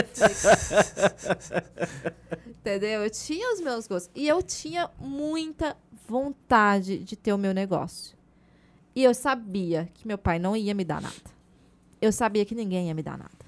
Eu sabia que ninguém ia chegar e falar, igual as minhas colegas de faculdade, que o pai chegou, toma, filho, seu ateliê dos sonhos, com a sua mesa de corte de 8 metros para você cortar seus tecidos e brincar de fazer roupa. Eu sabia que isso nunca ia acontecer comigo. E até hoje isso não aconteceu. Então, se eu não tivesse, no momento, obviamente, de desespero, que não foi uma escolha fácil, não foi tipo assim, ah, o que, que eu vou ser da minha vida? Ah, já sei, vou fazer programa. Não. Aconteceu por necessidade. Eu tava passando fome, tava vivendo de favor na casa de uma amiga, tava sem emprego, ganhando 600 reais de ajuda do INSS, que na época não cobria nada, tendo que pagar fisioterapia. Fudida, procurando emprego. Todo domingo eu abria o, o jornal, procurava emprego, fazia as entrevistas, chegava lá. Tipo assim, era bonita, comunicativa, mas não era padrão. Logo, não podia ser vendedora de shopping. Caralho. É, não podia mais trabalhar como call center porque eu tinha lesão. Então, tipo, eram várias situações. E eu trabalhei de várias coisas. Trabalhei como vendedora de purificador de água de porta em porta. Eu trabalhei de vendedora de motinha elétrica no shopping em época de Natal. Então, eu trabalhei de várias outras coisas, mas assim, mas, assim não durava dois meses. E aí eu precisava de instabilidade, eu precisava de grana. E aí uma amiga minha fazia programa e aí um dia ela chegou em mim e ela falou, Juliana, sabia que tem uns caras que pagariam uma nota, né? Pra ficar com uma menina igual você. E eu, sério? E eu dando de graça. E eu dividindo conta do jantar, às vezes. e eu ficando com o universitário Caralho, Ju. quebrado da UNB. Caraca. Me conta mais essa história. Não estou floreando, tá, gente? Prostituição é uma coisa Uhum. Claro, pesada. claro, Tenho- claro, inclusive, tenho amigas até hoje que estão nessa vida e que a gente conversa muito sobre isso. É, tenho meninas que, por eu já falar abertamente sobre isso em outros podcasts, em outros lugares, tem meninas que, que me procuram pra falar sobre isso. Pô, imagino. Muito, assim, sabe? Ah, e- na pandemia, muitas mães me procuraram. Juliana, meus filhos estão passando fome e eu estou pensando em fazer isso porque eu preciso. Nossa, deve ser desesperador. O que, que eu faço? Eu vou falar pra ela não fazer? Óbvio que não. Quem sou eu pra julgar ela? Eu falo pra ela, vai pro Tinder. Vai pro Tinder, coloca no Tinder o que, que você quer, o que, que você faz, o que, que você não faz e. E é isso. E, para incrível que pareça, foi uma das profissões que mais me treinou para empreendedorismo. Porque nada é mais empreendedorismo, na minha opinião, do que a prostituição. Porque cada cliente é um único. Cada cara que está ali com você é, um, é uma coisa. E você tem que se adaptar muito rápido a ele. Você tem que saber exatamente o que ele quer, o que ele precisa em segundos. E entender que é uma profissão e que você está ali para fazer aquilo. Quem fala de uma mulher que se prostitui, é, geralmente é quem procura ela. Quem ofende ela é quem procura ela. Só que ele não fala que ele procura ela. O homem casado não fala que ele está lá. E ele não fala que ele está lá, na maioria das vezes, não é porque ele não tem uma mulher em casa. Ele tem. Eu tenho vários clientes, gente, que eu sou amiga até hoje. Que me cumprimentam, que sabe quem eu sou, eu sei quem é ele. Eu tenho um que ele fornece tecido pro meu ateliê. Pra ter noção, a gente é amigo. Ele é casado e tal. Não é por isso. São vários motivos. É tara, é carência, é o cara, tipo assim, não manda nada em casa e paga na rua pra falar que manda. É várias hum. coisas. A maioria é tara mesmo. Então, assim, naquele momento, eu tive que criar uma personagem. Aquele momento não era a Juliana que tava ali. Era uma personagem. Eu nunca menti meu nome, porque eu não queria, tipo, também ter. Eu, eu tenho muita facilidade para ser bipolar. Vocês sabiam disso? Todo mundo que é criativo tem facilidade para ser bipolar. Não. A criatividade entra anda de mão dada com a loucura e com a bipolaridade. Com a loucura eu já tinha ouvido, a bipolaridade não. A bipolaridade é muito normal e quem tem o cérebro muito criativo. E eu descobri isso fazendo terapia porque eu comecei a ter transtorno de bipolaridade. Então eu tenho TDAH, tenho, eu tenho um monte de coisa. Tem verme, tem um monte de coisa. tem verme. Ai, que da, das loucuras, tudo. Eu já, já experimentei uma coisa de cada loucura. Tem um pé em cada coisa. Bipolaridade, TDAH, hiperatividade. Então, assim, nesse momento eu tive que desligar tudo que, isso. Que assim, faz sentido, assim. O, resu o resumo é, tua cabeça funciona mais rápido do que... Muito rápido. Do que o, te o tempo passa. Tanto que hoje eu tenho dor crônica, né? Por causa do, da LER. A LER virou uma tendinite, que eu de mexer no celular, de existir, eu sinto dor. Aí qual é a minha cura? Cannabis. Eu uso cannabis medicinal há 5 anos. Então, para mim funciona muito bem. Uhum. Não só pela questão da dor, mas principalmente por causa do meu TDAH. E o cogumelo veio para ajudar. Porque eu estava num ponto da minha vida de depressão no começo do ano muito pesado. Muito a, pan a, pandemia acabou comigo de ah. formas que eu não achei que eu tava suportando mais. Caraca. Porque meu setor foi mais abalado, gente. Verdade. Não teve casamento. 2019, eu tava em ascensão. Eu tava, tipo assim, fechando 25, 30 contratos por mês. Parou, corta, né? Cara, deu março de 2020. Está eu estava em São Paulo, no dia que foi declarada a pandemia, eu nunca vou esquecer. Eu tinha 28 noivas agendadas, foram só 5. Das cinco, eu fechei duas. E eu precisava fechar dez naquele mês para pagar as contas. Foi desesperador. Tipo, eu achei que naquele momento ali, eu falei, tudo que eu vivi até hoje, todos os sacrifícios que eu tive até hoje como empreendedora, vai pro lixo. Por dois motivos. Não tem contrato fechando e tem noiva cancelando. A conta não fecha. Se tem noiva cancelando, tem que devolver dinheiro. Se tem que devolver dinheiro, meu caixa vai, vai zerar em, em menos de dois meses. Se meu caixa zerar, como é que eu vou dar sustento pra minha família? Meus filhos dependem disso daqui. Eu tenho sete famílias que dependem diretamente do meu ateliê todo mês. Eu não demiti ninguém na pandemia. Então eu entrei em desespero, desespero. E foi aí que eu fui pro TikTok. O TikTok foi uma válvula de escape para mim. Porque eu sou muito criativa, meu cérebro é muito acelerado, ao ponto, assim, da minha, as, a minha ansiedade, gente, é tão alta mas tão alta que eu ouço cinco vozes falando comigo ao mesmo tempo na minha cabeça. E eu, não, e eu falo, cala a boca, todo mundo! um, de, um por vez. Pega a senha! Organiza essa putaria aqui. Na pandemia, eu tive crise de ansiedade tão forte, em março de 2020, que eu achei que eu ia me matar. Em cada crise de ansiedade que eu tinha. Eu falei, eu não consigo. Eu não dou conta. Porque eu vi todo o meu negócio, tudo aquilo que eu tinha construído e que estava dando certo, poder do nada acabar. Aí, um amigo meu, vendo eu ter uma crise de ansiedade um dia, a gente morava no mesmo condomínio, E ele, bancário, tava de boa, né? Não tava, em casa, encostado, recebendo o dinheirinho dele todo mês. Fui me mostrar o TikTok. Aí ele falou assim: Você já viu esse, esse aplicativo? Aí eu já ouvi falar. Porque eu até então era uma pessoa de Instagram. Sempre foquei meu negócio no Instagram. Instagram era meu. Eu já tinha uns 70 mil seguidores no meu pessoal, uns 30 mil no do ateliê. Que pra mim já era muita gente. Gente, 100 mil pessoas me seguindo. Pelo gente amor de Deus, é um caramba. estádio de futebol. É, gente pra caramba. É gente pra caramba. Pô. Eu falei, tá ótimo, não quero mais que. Já era gente demais metendo na minha vida, metendo na vida dos meus filhos, meu marido. Eu falei, não, chega. Aí eu fui pro TikTok, que ele falou assim: ah, assiste. Pelo menos vai te distrair. Aí baixei o aplicativo, comecei a assistir. Assisti um vídeo. É viciante, né? Você rola, rola, rola. Quando você vê, você tá três horas ali vendo vídeo. E aí um dia eu vi um vídeo de uma menina nos Estados Unidos mostrando ela fazer um vestido. Aí eu falei, ah, isso aqui eu sei fazer. Vou fazer. Pra que eu não sei. Esse foi meu primeiro vídeo no TikTok. Ele teve cinco curtidas, 100 visualizações. Eu falei, "Isso tu- é, aqui não é meu lugar, né? Tipo, porque eu, que eu tinha ciência. Eu falei assim, cara, aqui só tem adolescente e gente gostosa dançando. Eu não sou adolescente, por mais que eu pareça. Eu tenho consciência de que eu não pareço ter 36 anos, mas também não sou adolescente. E eu não danço. Eu sou uma péssima dançarina. O que, que eu tô fazendo aqui? Só que alguma coisa ficava. Continua. Grava outro vídeo. Aí gravei o segundo vídeo, terceiro vídeo. No décimo vídeo, virou a chave. No o décimo vídeo, eu fiz um vídeo que eu falava sobre como as pessoas me tratavam mal quando eu era criança, por ser quem eu sou. E como eu cresci, superei isso e hoje eu transformo todas as mulheres em fadas, em princesas, inclusive eu. Aí no final apareceu, tipo, eu- eu- o vídeo inteiro era eu me maquiando e falando sobre isso. E no final apareceu eu bonita, com o vestido que eu fiz, vestido todo floral e tal. E o vídeo bateu 100 mil visualizações em 24 horas. Pá. Eu saí, assim, de 300 seguidores para 15 mil seguidores em 24 horas. Aquilo me assustou tanto. Falei, o que, que é isso? E muita gente. Comentários. Assim, o vídeo deu, tipo, 5 mil comentários. Quem é você? Conta a sua história. Como é que você filma sem a mão? Não, era cada comentário capacitista. Tipo, como é que você escova o dente? É, gente, isso aqui não é circo dos horrores, tá? Eu não tô aqui pra entreter vocês e mostrar como eu faço as coisas.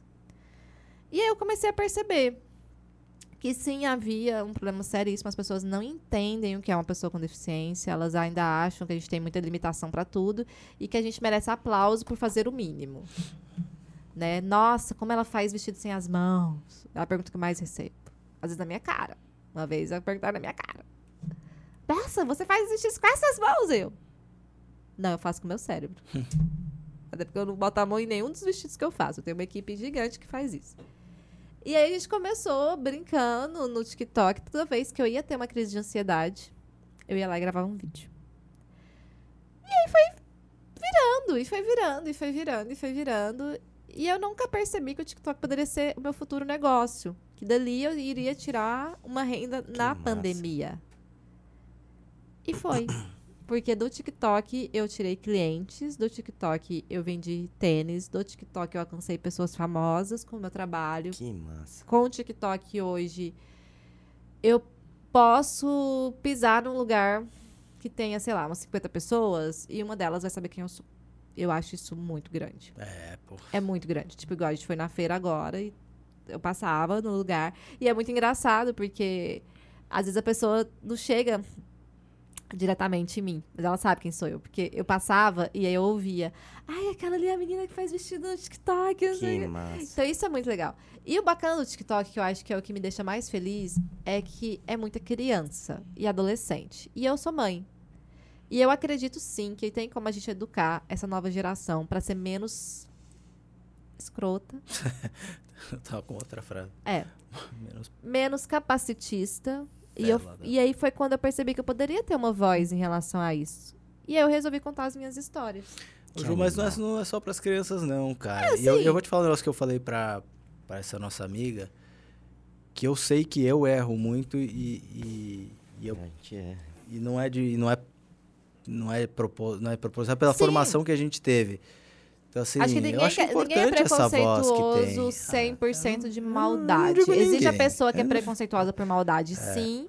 Mas eu ainda acho que no nosso país existe sim uma falta de educação a respeitar as diferenças. Uhum. Isso existe demais. E É. não falo só como pessoas com deficiência, eu falo de pessoas pretas, eu falo de pessoas gordas, eu falo de pessoas minorias em geral. Uhum. Falou que é minoria, né? Ainda mais no governo que a gente tem hoje, a, a escrotidão é, é- ela é feita ali, né? Então, quando eu percebi que eu poderia ter uma voz e que eu poderia usar essa voz para ajudar outras pessoas e ao mesmo tempo, porque eu sou uma pessoa muito empreendedora, se eu não tô ganhando dinheiro, eu não tô fazendo certo. Eu falei assim, então tá, então eu vou usar o TikTok. E eu falo isso, e como eu sei que aqui também é um canal que a gente fala sobre empreendedorismo, Sim. se você tem hoje um negócio, não interessa o negócio que você tenha. Não interessa. Porque eu sigo uma menina que ela vende pano de prato no TikTok e eu já comprei oito panos de prato dela. Dela. Sabe por quê? Porque ela consegue fazer o pano de prato dela ser interessante. Legal O demais. TikTok hoje é sim a nova rede social do momento. E se você não entrou ainda, você está perdendo seu tempo ainda no Instagram. O Instagram está morrendo em passos largos. O Instagram tenta copiar o TikTok de todas as formas possíveis e não consegue. A minha entrega no o Instagram é de gente velha. Quem tá no Instagram é velho. É gente chata, é gente moralista, é gente que não quer te ouvir, é gente que não torce por você. É gente que tá lá olhando a tua vida, invejando a tua vida, enchendo o teu saco, não consome o teu produto, não te ajuda a crescer, não compartilha. Vá pro TikTok. Arrume uma maneira de mostrar o teu produto no TikTok. Porque ali você vai ter uma galera que torce por você. Você vai ter uma galera jovem. E o jovem de hoje em dia, ele é interessado. E ali você tem que segurar a audiência desse jovem. Então, eu sou muito feliz em ver a quantidade de jovens hoje que sonham em ser noivas só para ter um vestido meu. Eu recebo noivas no meu ateliê que na hora que elas entram lá, elas, me- elas choram. Elas choram. Elas me abraçam tremendo. Tipo assim, nossa, eu não acredito que eu tô aqui com você. e Que eu fico massa, assim, Ju.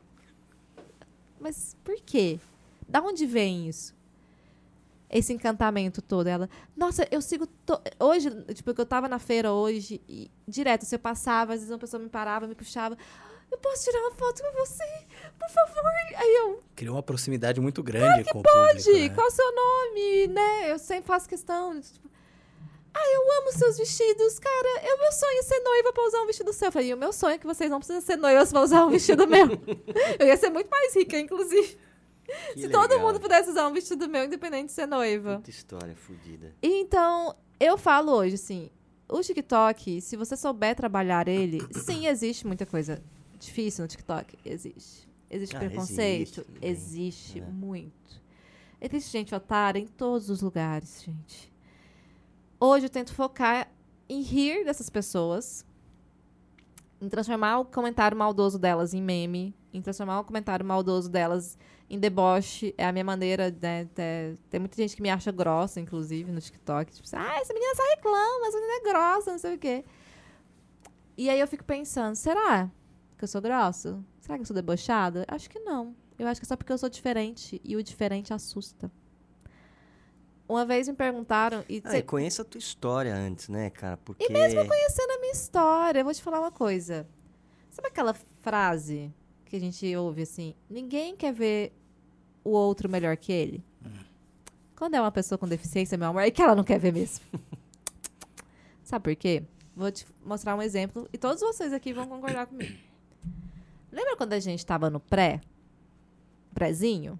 Aí a gente tem uma aula que fala sobre o desenvolvimento humano. Se você pesquisar agora aí no Google, desenvolvimento humano, você vai aparecer a seguinte imagem. Tem um bebezinho e ele é branquinho, de olho azul, de cabelo loiro. Aí o bebezinho vira uma criança, a criança vira um jovem, o jovem vira um adulto, o adulto vira um velho, o velho morre. Se você pesquisar aí agora, você não vai ver em nenhum desses translados do sucesso da vida uma pessoa com deficiência. A deficiência é vista como algo que ninguém quer ter. E se é algo que ninguém quer ter, quer dizer que quem possui não deveria estar na escala do sucesso. Sabe por que, que eu criei o PCDs na capa? PCDs na capa, nem eu te falei, eu descobri o que era capacitismo há dois anos atrás, um pouco antes da pandemia começar. Eu descobri ser uma pessoa. Gente, pensa a, a proporção. Eu descobri o que era ser capacitista, o que é o capacitismo, que é o preconceito com a pessoa com deficiência, há dois anos atrás. Eu tinha 33 para 34 anos. Eu queimei com 4 anos. Eu vivi 30 anos da minha história sem saber o que era. Mesmo sendo a pessoa que sofria aquilo. Eu nunca enxerguei que o que eu sofria era preconceito. Eu nunca enxerguei que as oportunidades eram fechadas para mim por eu ser uma pessoa deficiente. Eu nunca enxerguei isso, sendo que Você eu foi só criada no mesmo ambiente, né? Sim. Né?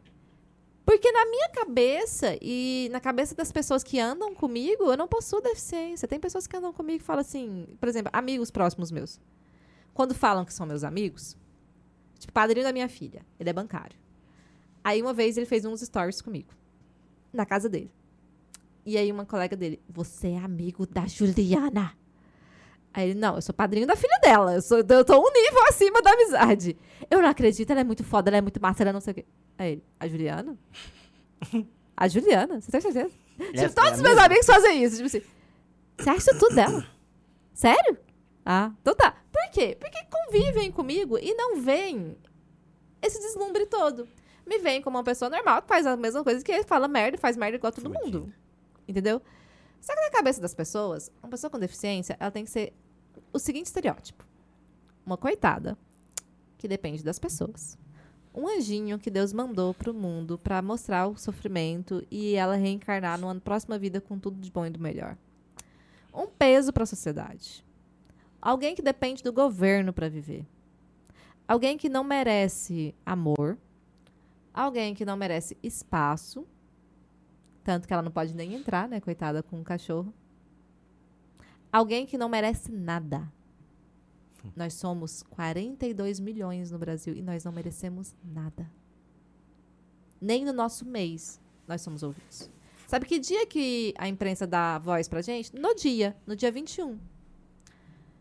Quando eu descobri o que era capacitismo e eu comecei a estudar mais sobre o assunto e eu vi que a minha voz poderia ser uma voz ativa em relação a isso, aí eu conheci o Ivan, conheci outras pessoas, comecei a seguir pessoas com deficiência também para ter uma noção. Comecei a falar sobre o assunto. Em 2020 eu criei o PCDs na capa sozinha. Eu e Deus. Com o seguinte intuito: alfinetar a mídia. Eu peguei. Eu trabalho com moda. Peguei catálogos de marcas famosas. Calvin Klein, Dior, Chanel, marcas, né, tops. Peguei a foto da modelo original e repliquei ao lado eu sendo a modelo. Exatamente igual. E coloquei as duas propagandas, uma do lado da outra. Na propaganda da Calvin Klein, eu segurando os peitos, com a mão pra, né? Exatamente igual.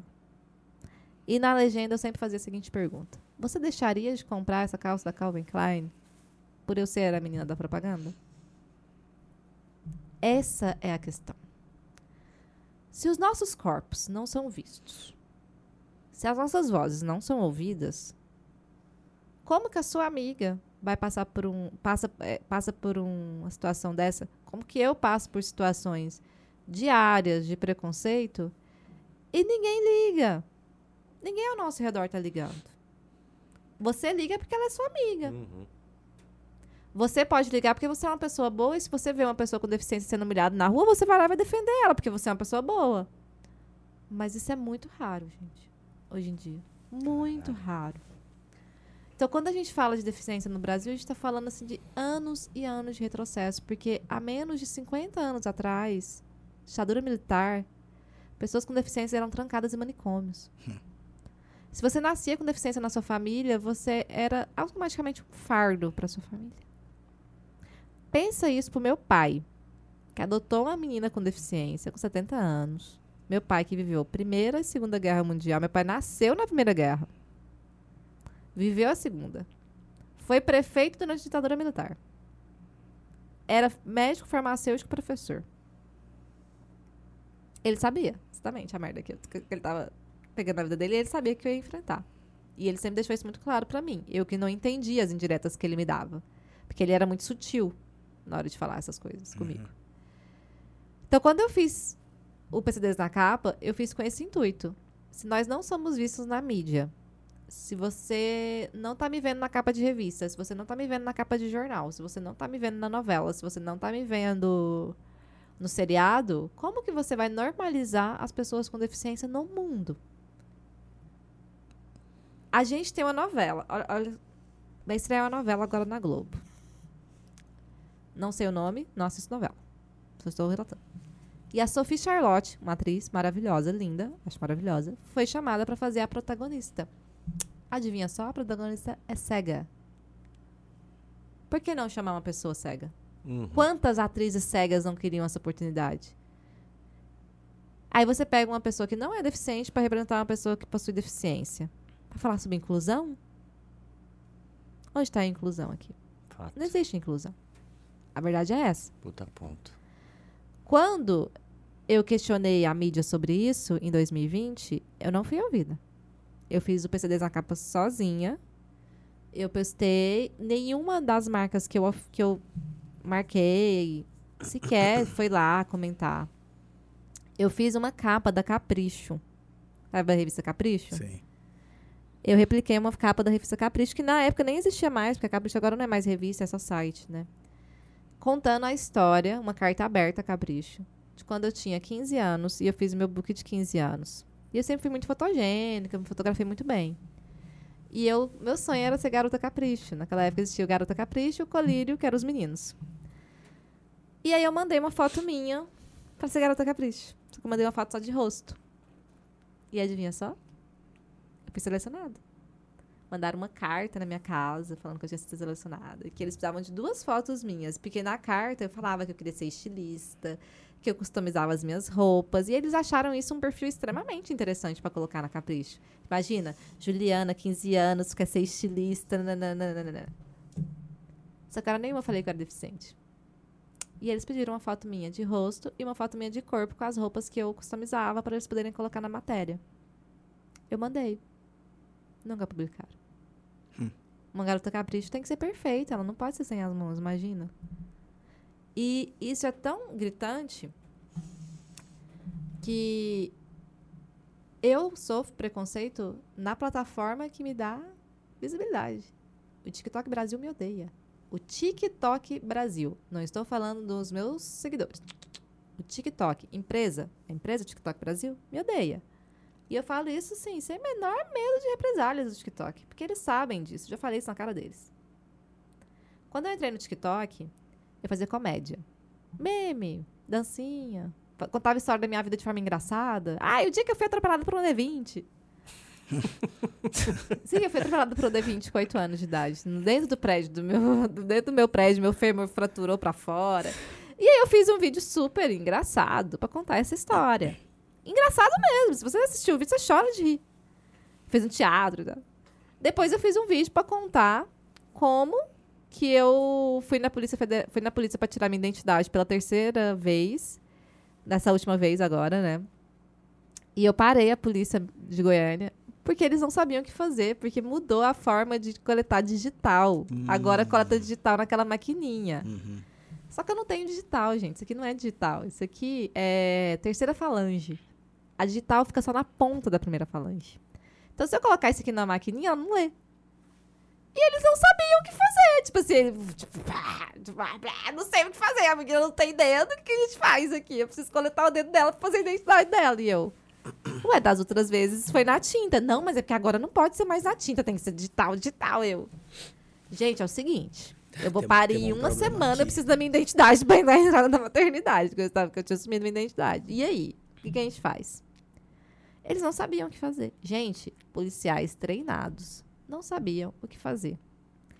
Eles tiveram que mandar um e-mail para a Polícia Federal em Brasília. Eu tive que voltar lá no outro dia para assinar um documento e na minha identidade de hoje não possui minha digital mais. Está escrito amputada no lugar que seria digital. E aí eu contei essa história de uma maneira extremamente hilária no TikTok. E o TikTok me amou. O TikTok Brasil me amou. Eles pegaram esse vídeo, colocaram de propaganda que passava no YouTube. No, no YouTube, no Instagram, em tudo. Você abria o X-Vídeo, tava eu lá. É o dia que eu... fui", entendeu? Era o meu vídeo. todo mundo falava, Juliana, acabei de ver seu vídeo no YouTube. Juliana, o TikTok me amava porque eu fazia comédia. E entenda uma coisa, e nada contra quem faz, tem até amigos que fazem. No mundo da internet, existem nichos e tribos. As pessoas só gostam de PCD engraçado. Você não pode ter nada além de engraçado. O TikTok só gosta de PCD engraçado. Pequena Lô só cresceu e adora a Lohane porque ela é engraçada. Alguém aqui sabe o que que a Pequena Lô faz? Vocês sabiam que ela chamava Lohane? Não. Ela é psicóloga. ninguém sabe, ninguém liga. Porque ela é engraçado.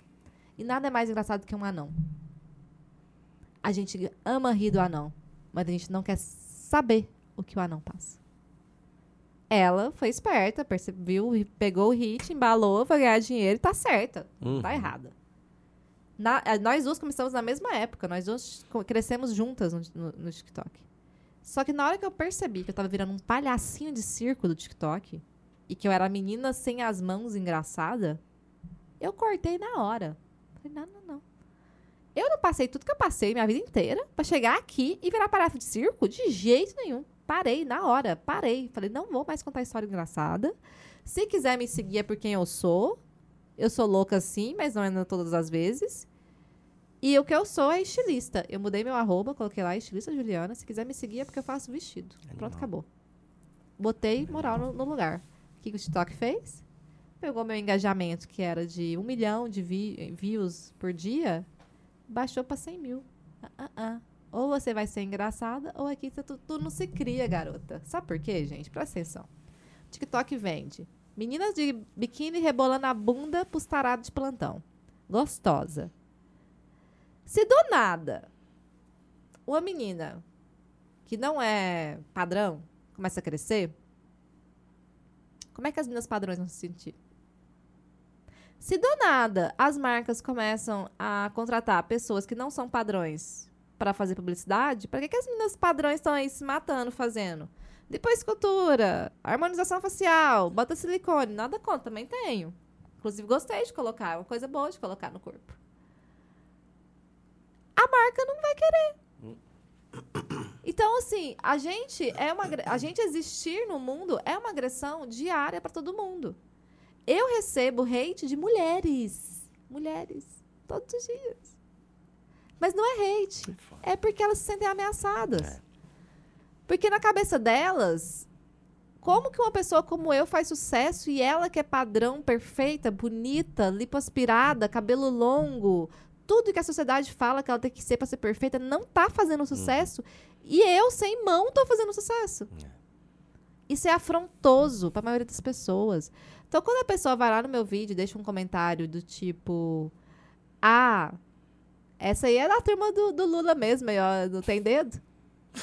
Ela não tá querendo ofender o Lula nem a mim. É, é, o, é o suco do capacitismo, é o preconceito. É. Foda, né? Quando ela vira pra mim e, e pergunta como você escova os dentes, como você cuida dos seus filhos. Gente, eu perguntaram como eu cuidava dos meus filhos. Ai, como é que você cuidava dos seus filhos quando eram bebês? Aí um dia eu fiz uma brincadeira, peguei um afilhadinho meu, falei assim, gente, muito simples, assim, eu tinha o poder da mente, ser meio Jedi, aí eu, a criança vinha flutuando, assim, lá do berço, pá, pregava no meu peito, mamava aqui, assim, ó, nem- eu nem segurava. Como se eu não tivesse capacidade de cuidar dos meus filhos. Fueda. É muito foda, porque as pessoas ainda. eh, Elas, ela- eh, eu falo sempre isso assim, e eu não tenho problema nenhum de falar isso.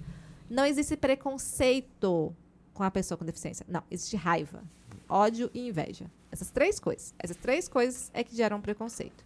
A pessoa que não possui deficiência sente raiva de me ver ocupando um lugar que na cabeça dela é de direito dela, afinal de contas, ela é o bebezinho loiro do quadro de superação do sucesso. O bebezinho loiro não tinha braço, o bebezinho loiro não andava numa cadeira de roda. Como é que ele atingiu o sucesso? Ela sente inveja porque na cabeça dela, e aí vem os discursos de superação que a gente odeia. Ai, guerreira! Ai, maravilhosa! Eu aqui com duas mãos não faço metade do que ela faz. Não faz porque é incompetente, garota. Não é porque eu sou melhor que você. Não faz porque você não se esforçou. Porque eu tive que me esforçar, e acredite, eu tive que me esforçar cinco vezes mais do que você teria que se esforçar para eu estar onde eu estou hoje. Então, eu odeio que coloquem tudo que eu conquistei hoje no saquinho da superação, da heroína.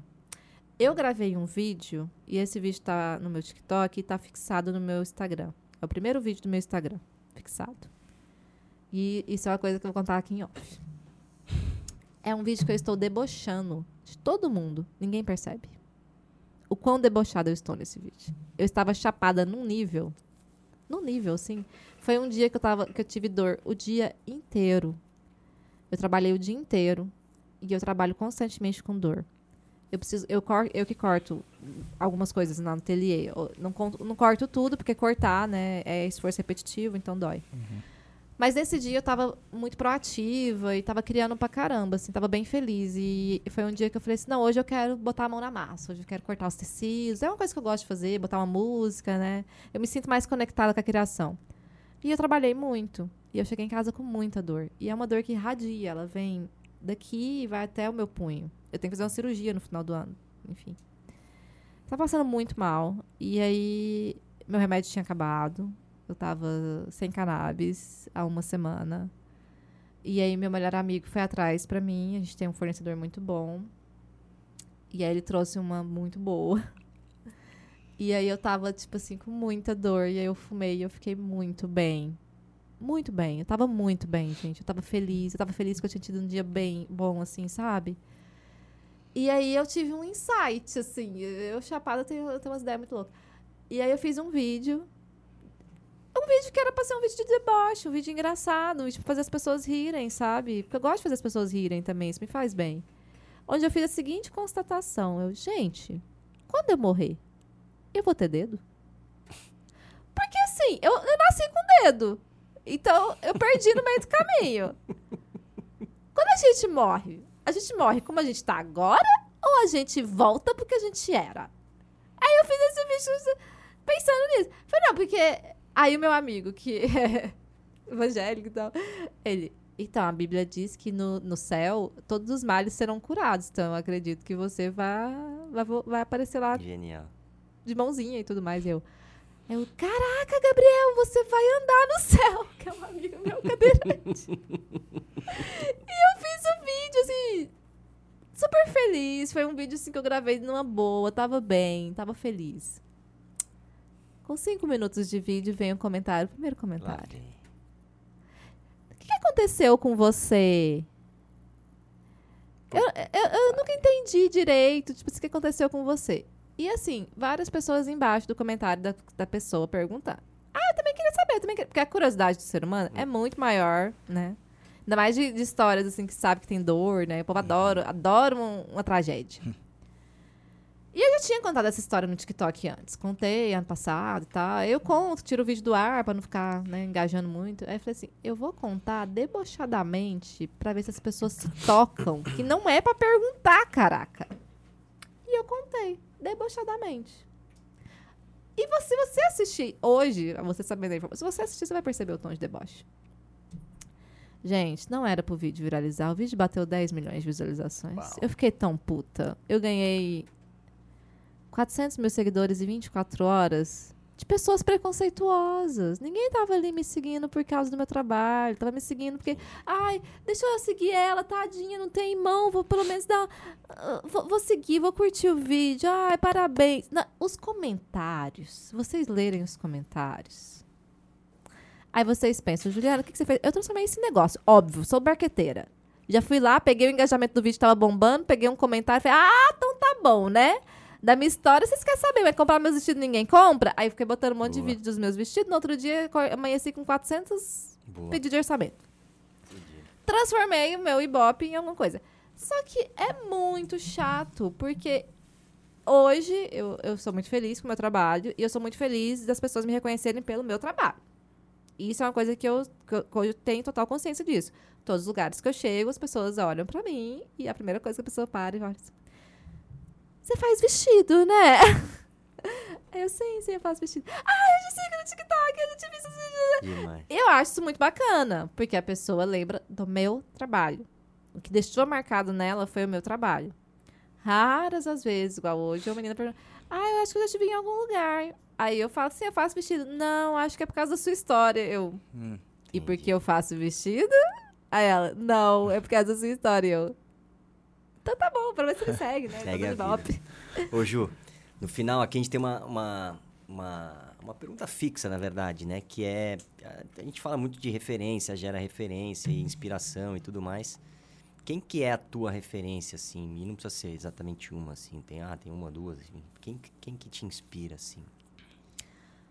Olha, eu me inspiro em mim mesma, sou uma pessoa bem egocêntrica. Mas, assim, de histórias de, de inspiração, eu me inspiro muito nos Beatles. Eu-. Eu gosto muito de Beatles.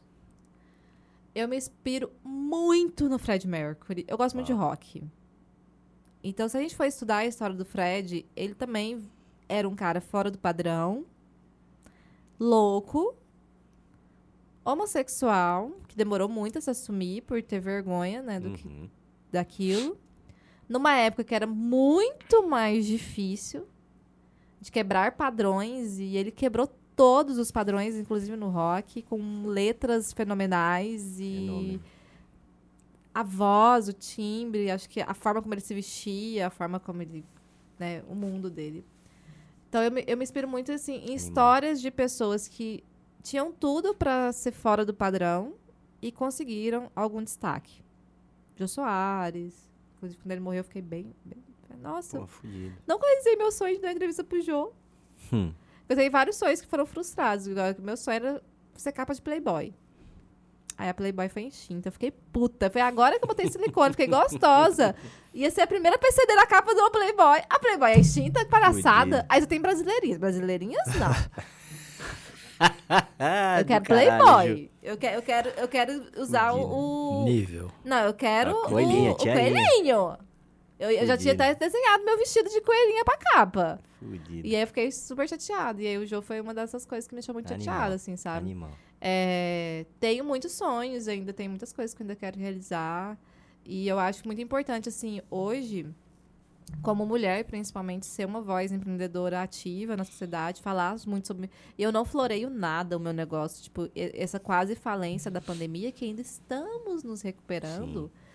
É, eu sempre deixei bem claro no meu Instagram, sempre falava, eu falava, ó, gente, não tô vendendo tênis porque eu quero, tô vendendo tênis porque ou eu faço isso ou eu não pago conta. É, a pandemia não tá tendo casamento, não tá fechando. Agora que tá voltando, né? Porque agora que liberou as festas, aí o povo tá querendo casar igual uns loucos, né? Parece um monte de Boa. coelho no cio. e aí todo mundo quer casar. Casar, casar, casar, casar, casar, casar. Então a gente tá Aí. tendo uma demanda altíssima, principalmente porque eu sou a estilista de noivas do TikTok. Então todo mundo me conhece e é muito legal. E eu, e eu fico muito feliz, porque às vezes vai noivas no meu ateliê e elas postam foto, o meu ateliê já é conhecido, né? A imagem deles. Elas postam foto lá e aí as seguidoras delas. Tá no ateliê da Juliana. Você tá com a Juliana. Ai, ela é muito massa, não sei o que. Porque eu gosto, porque o TikTok libertou a Juliana que eu sempre quis ser. Legal. Eu sempre quis ser essa pessoa colorida, que fala o que pensa, que tem suas opiniões fortes e que coloca tudo isso de uma forma artística no seu trabalho e as pessoas querem consumir esse trabalho. Sim. Animal. Porque eu não acredito jamais que quando você é um artista, o seu trabalho não expressa o que você é. E, infelizmente, na moda, as pessoas ainda confundem muito o nosso trabalho em achar que a gente tem que copiar as coisas ou fazer o que todo mundo faz e não aceitar que a gente cria. E que tudo que eu faço é uma criação. Existe um estudo, uma vivência, um olhar por trás daquilo ali. Então, se tudo que eu gosto, que eu acredito, que eu já vi, que eu já li, que eu já. As músicas que eu ouço. Eu fiz um vestido recentemente que foi um vestido assim, que foi a minha Mona Lisa. Eu sentia orgasmos fazendo o vestido, de tanto que foi prazeroso pra mim fazer o vestido. E, eu... e ele foi inspirado em três filmes da Disney. Eu gosto muito de Disney, sou uma pessoa assim. Por mais que nunca tenha ido, mas eu gosto muito. Não, já fui na Disney de Paris, mas não fui com meus filhos. Amo Disney. Amo o universo da Disney. Amo como eles conseguem transformar histórias. Ah, inclusive, curiosidade. Ninguém aqui vai acertar. Qual é o personagem PCD da Disney? Valendo 10 mil reais. Ninguém vai acertar. PCD da Disney. Primeiro personagem PCD da Disney. Porra, eu ia chutar o. o... O pirata. Pirata? O Capitão Gancho? Capitão Gancho. Capacitista! é o único que me veio na cabeça, assim. Mas... Primeiro Não personagem. PCD da Disney, e ele trata isso de uma maneira muito sutil e ninguém percebe, chama-se Nemo. Verdade. o Nemo caralho! tem a barbatana mais Mais curta, curta, é em menção às, às crianças que nascem com agnésia de braço. É verdade. Que o braço Puta não nasce. pariu, O é Nemo verdade. é uma criança com deficiência que passa por que toda criança com deficiência passa. Um pai super protetor, um pai que não deixa ele explorar o universo e quando Ah, ele vai pra caralho. fora, ele enfrenta o mar aberto. Quando ele está no aquário, ele encontra outro PCD. Quem é?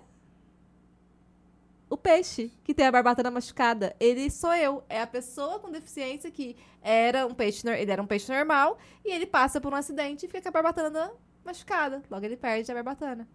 Então, Procurando Nemo é o primeiro filme da Disney que a Disney fala de uma forma muito sutil sobre PCDs. E logo depois disso a gente tem outros personagens também, mas o Nemo hoje é considerado o primeiro personagem, sim, PCD da Disney, só que ninguém percebe. Animal. E ele fala de uma maneira muito graciosa para crianças. Então, quando eu fiz esse vestido, que foi o vestido da Camila Pudim, que foi recente agora, eu fiz inspirado em várias em, das princesas, porque era, um era uma coisa que ela queria. E fiz inspirado em Encanto, que é o último filme da Disney, que fala muito também sobre PCD. E ninguém Animal. percebe. A Maribel, ela, na teoria, é uma pessoa com deficiência. A deficiência dela é não ter o dom. Ela não tem o dom que os outros da família dela têm. Então, é, de certa forma, ela é a diferente. Então, eu me identifiquei muito com o filme por causa disso. E aí, eu fiz o vestido da Camila muito, assim, focada. Então, muitas coisas me inspiram.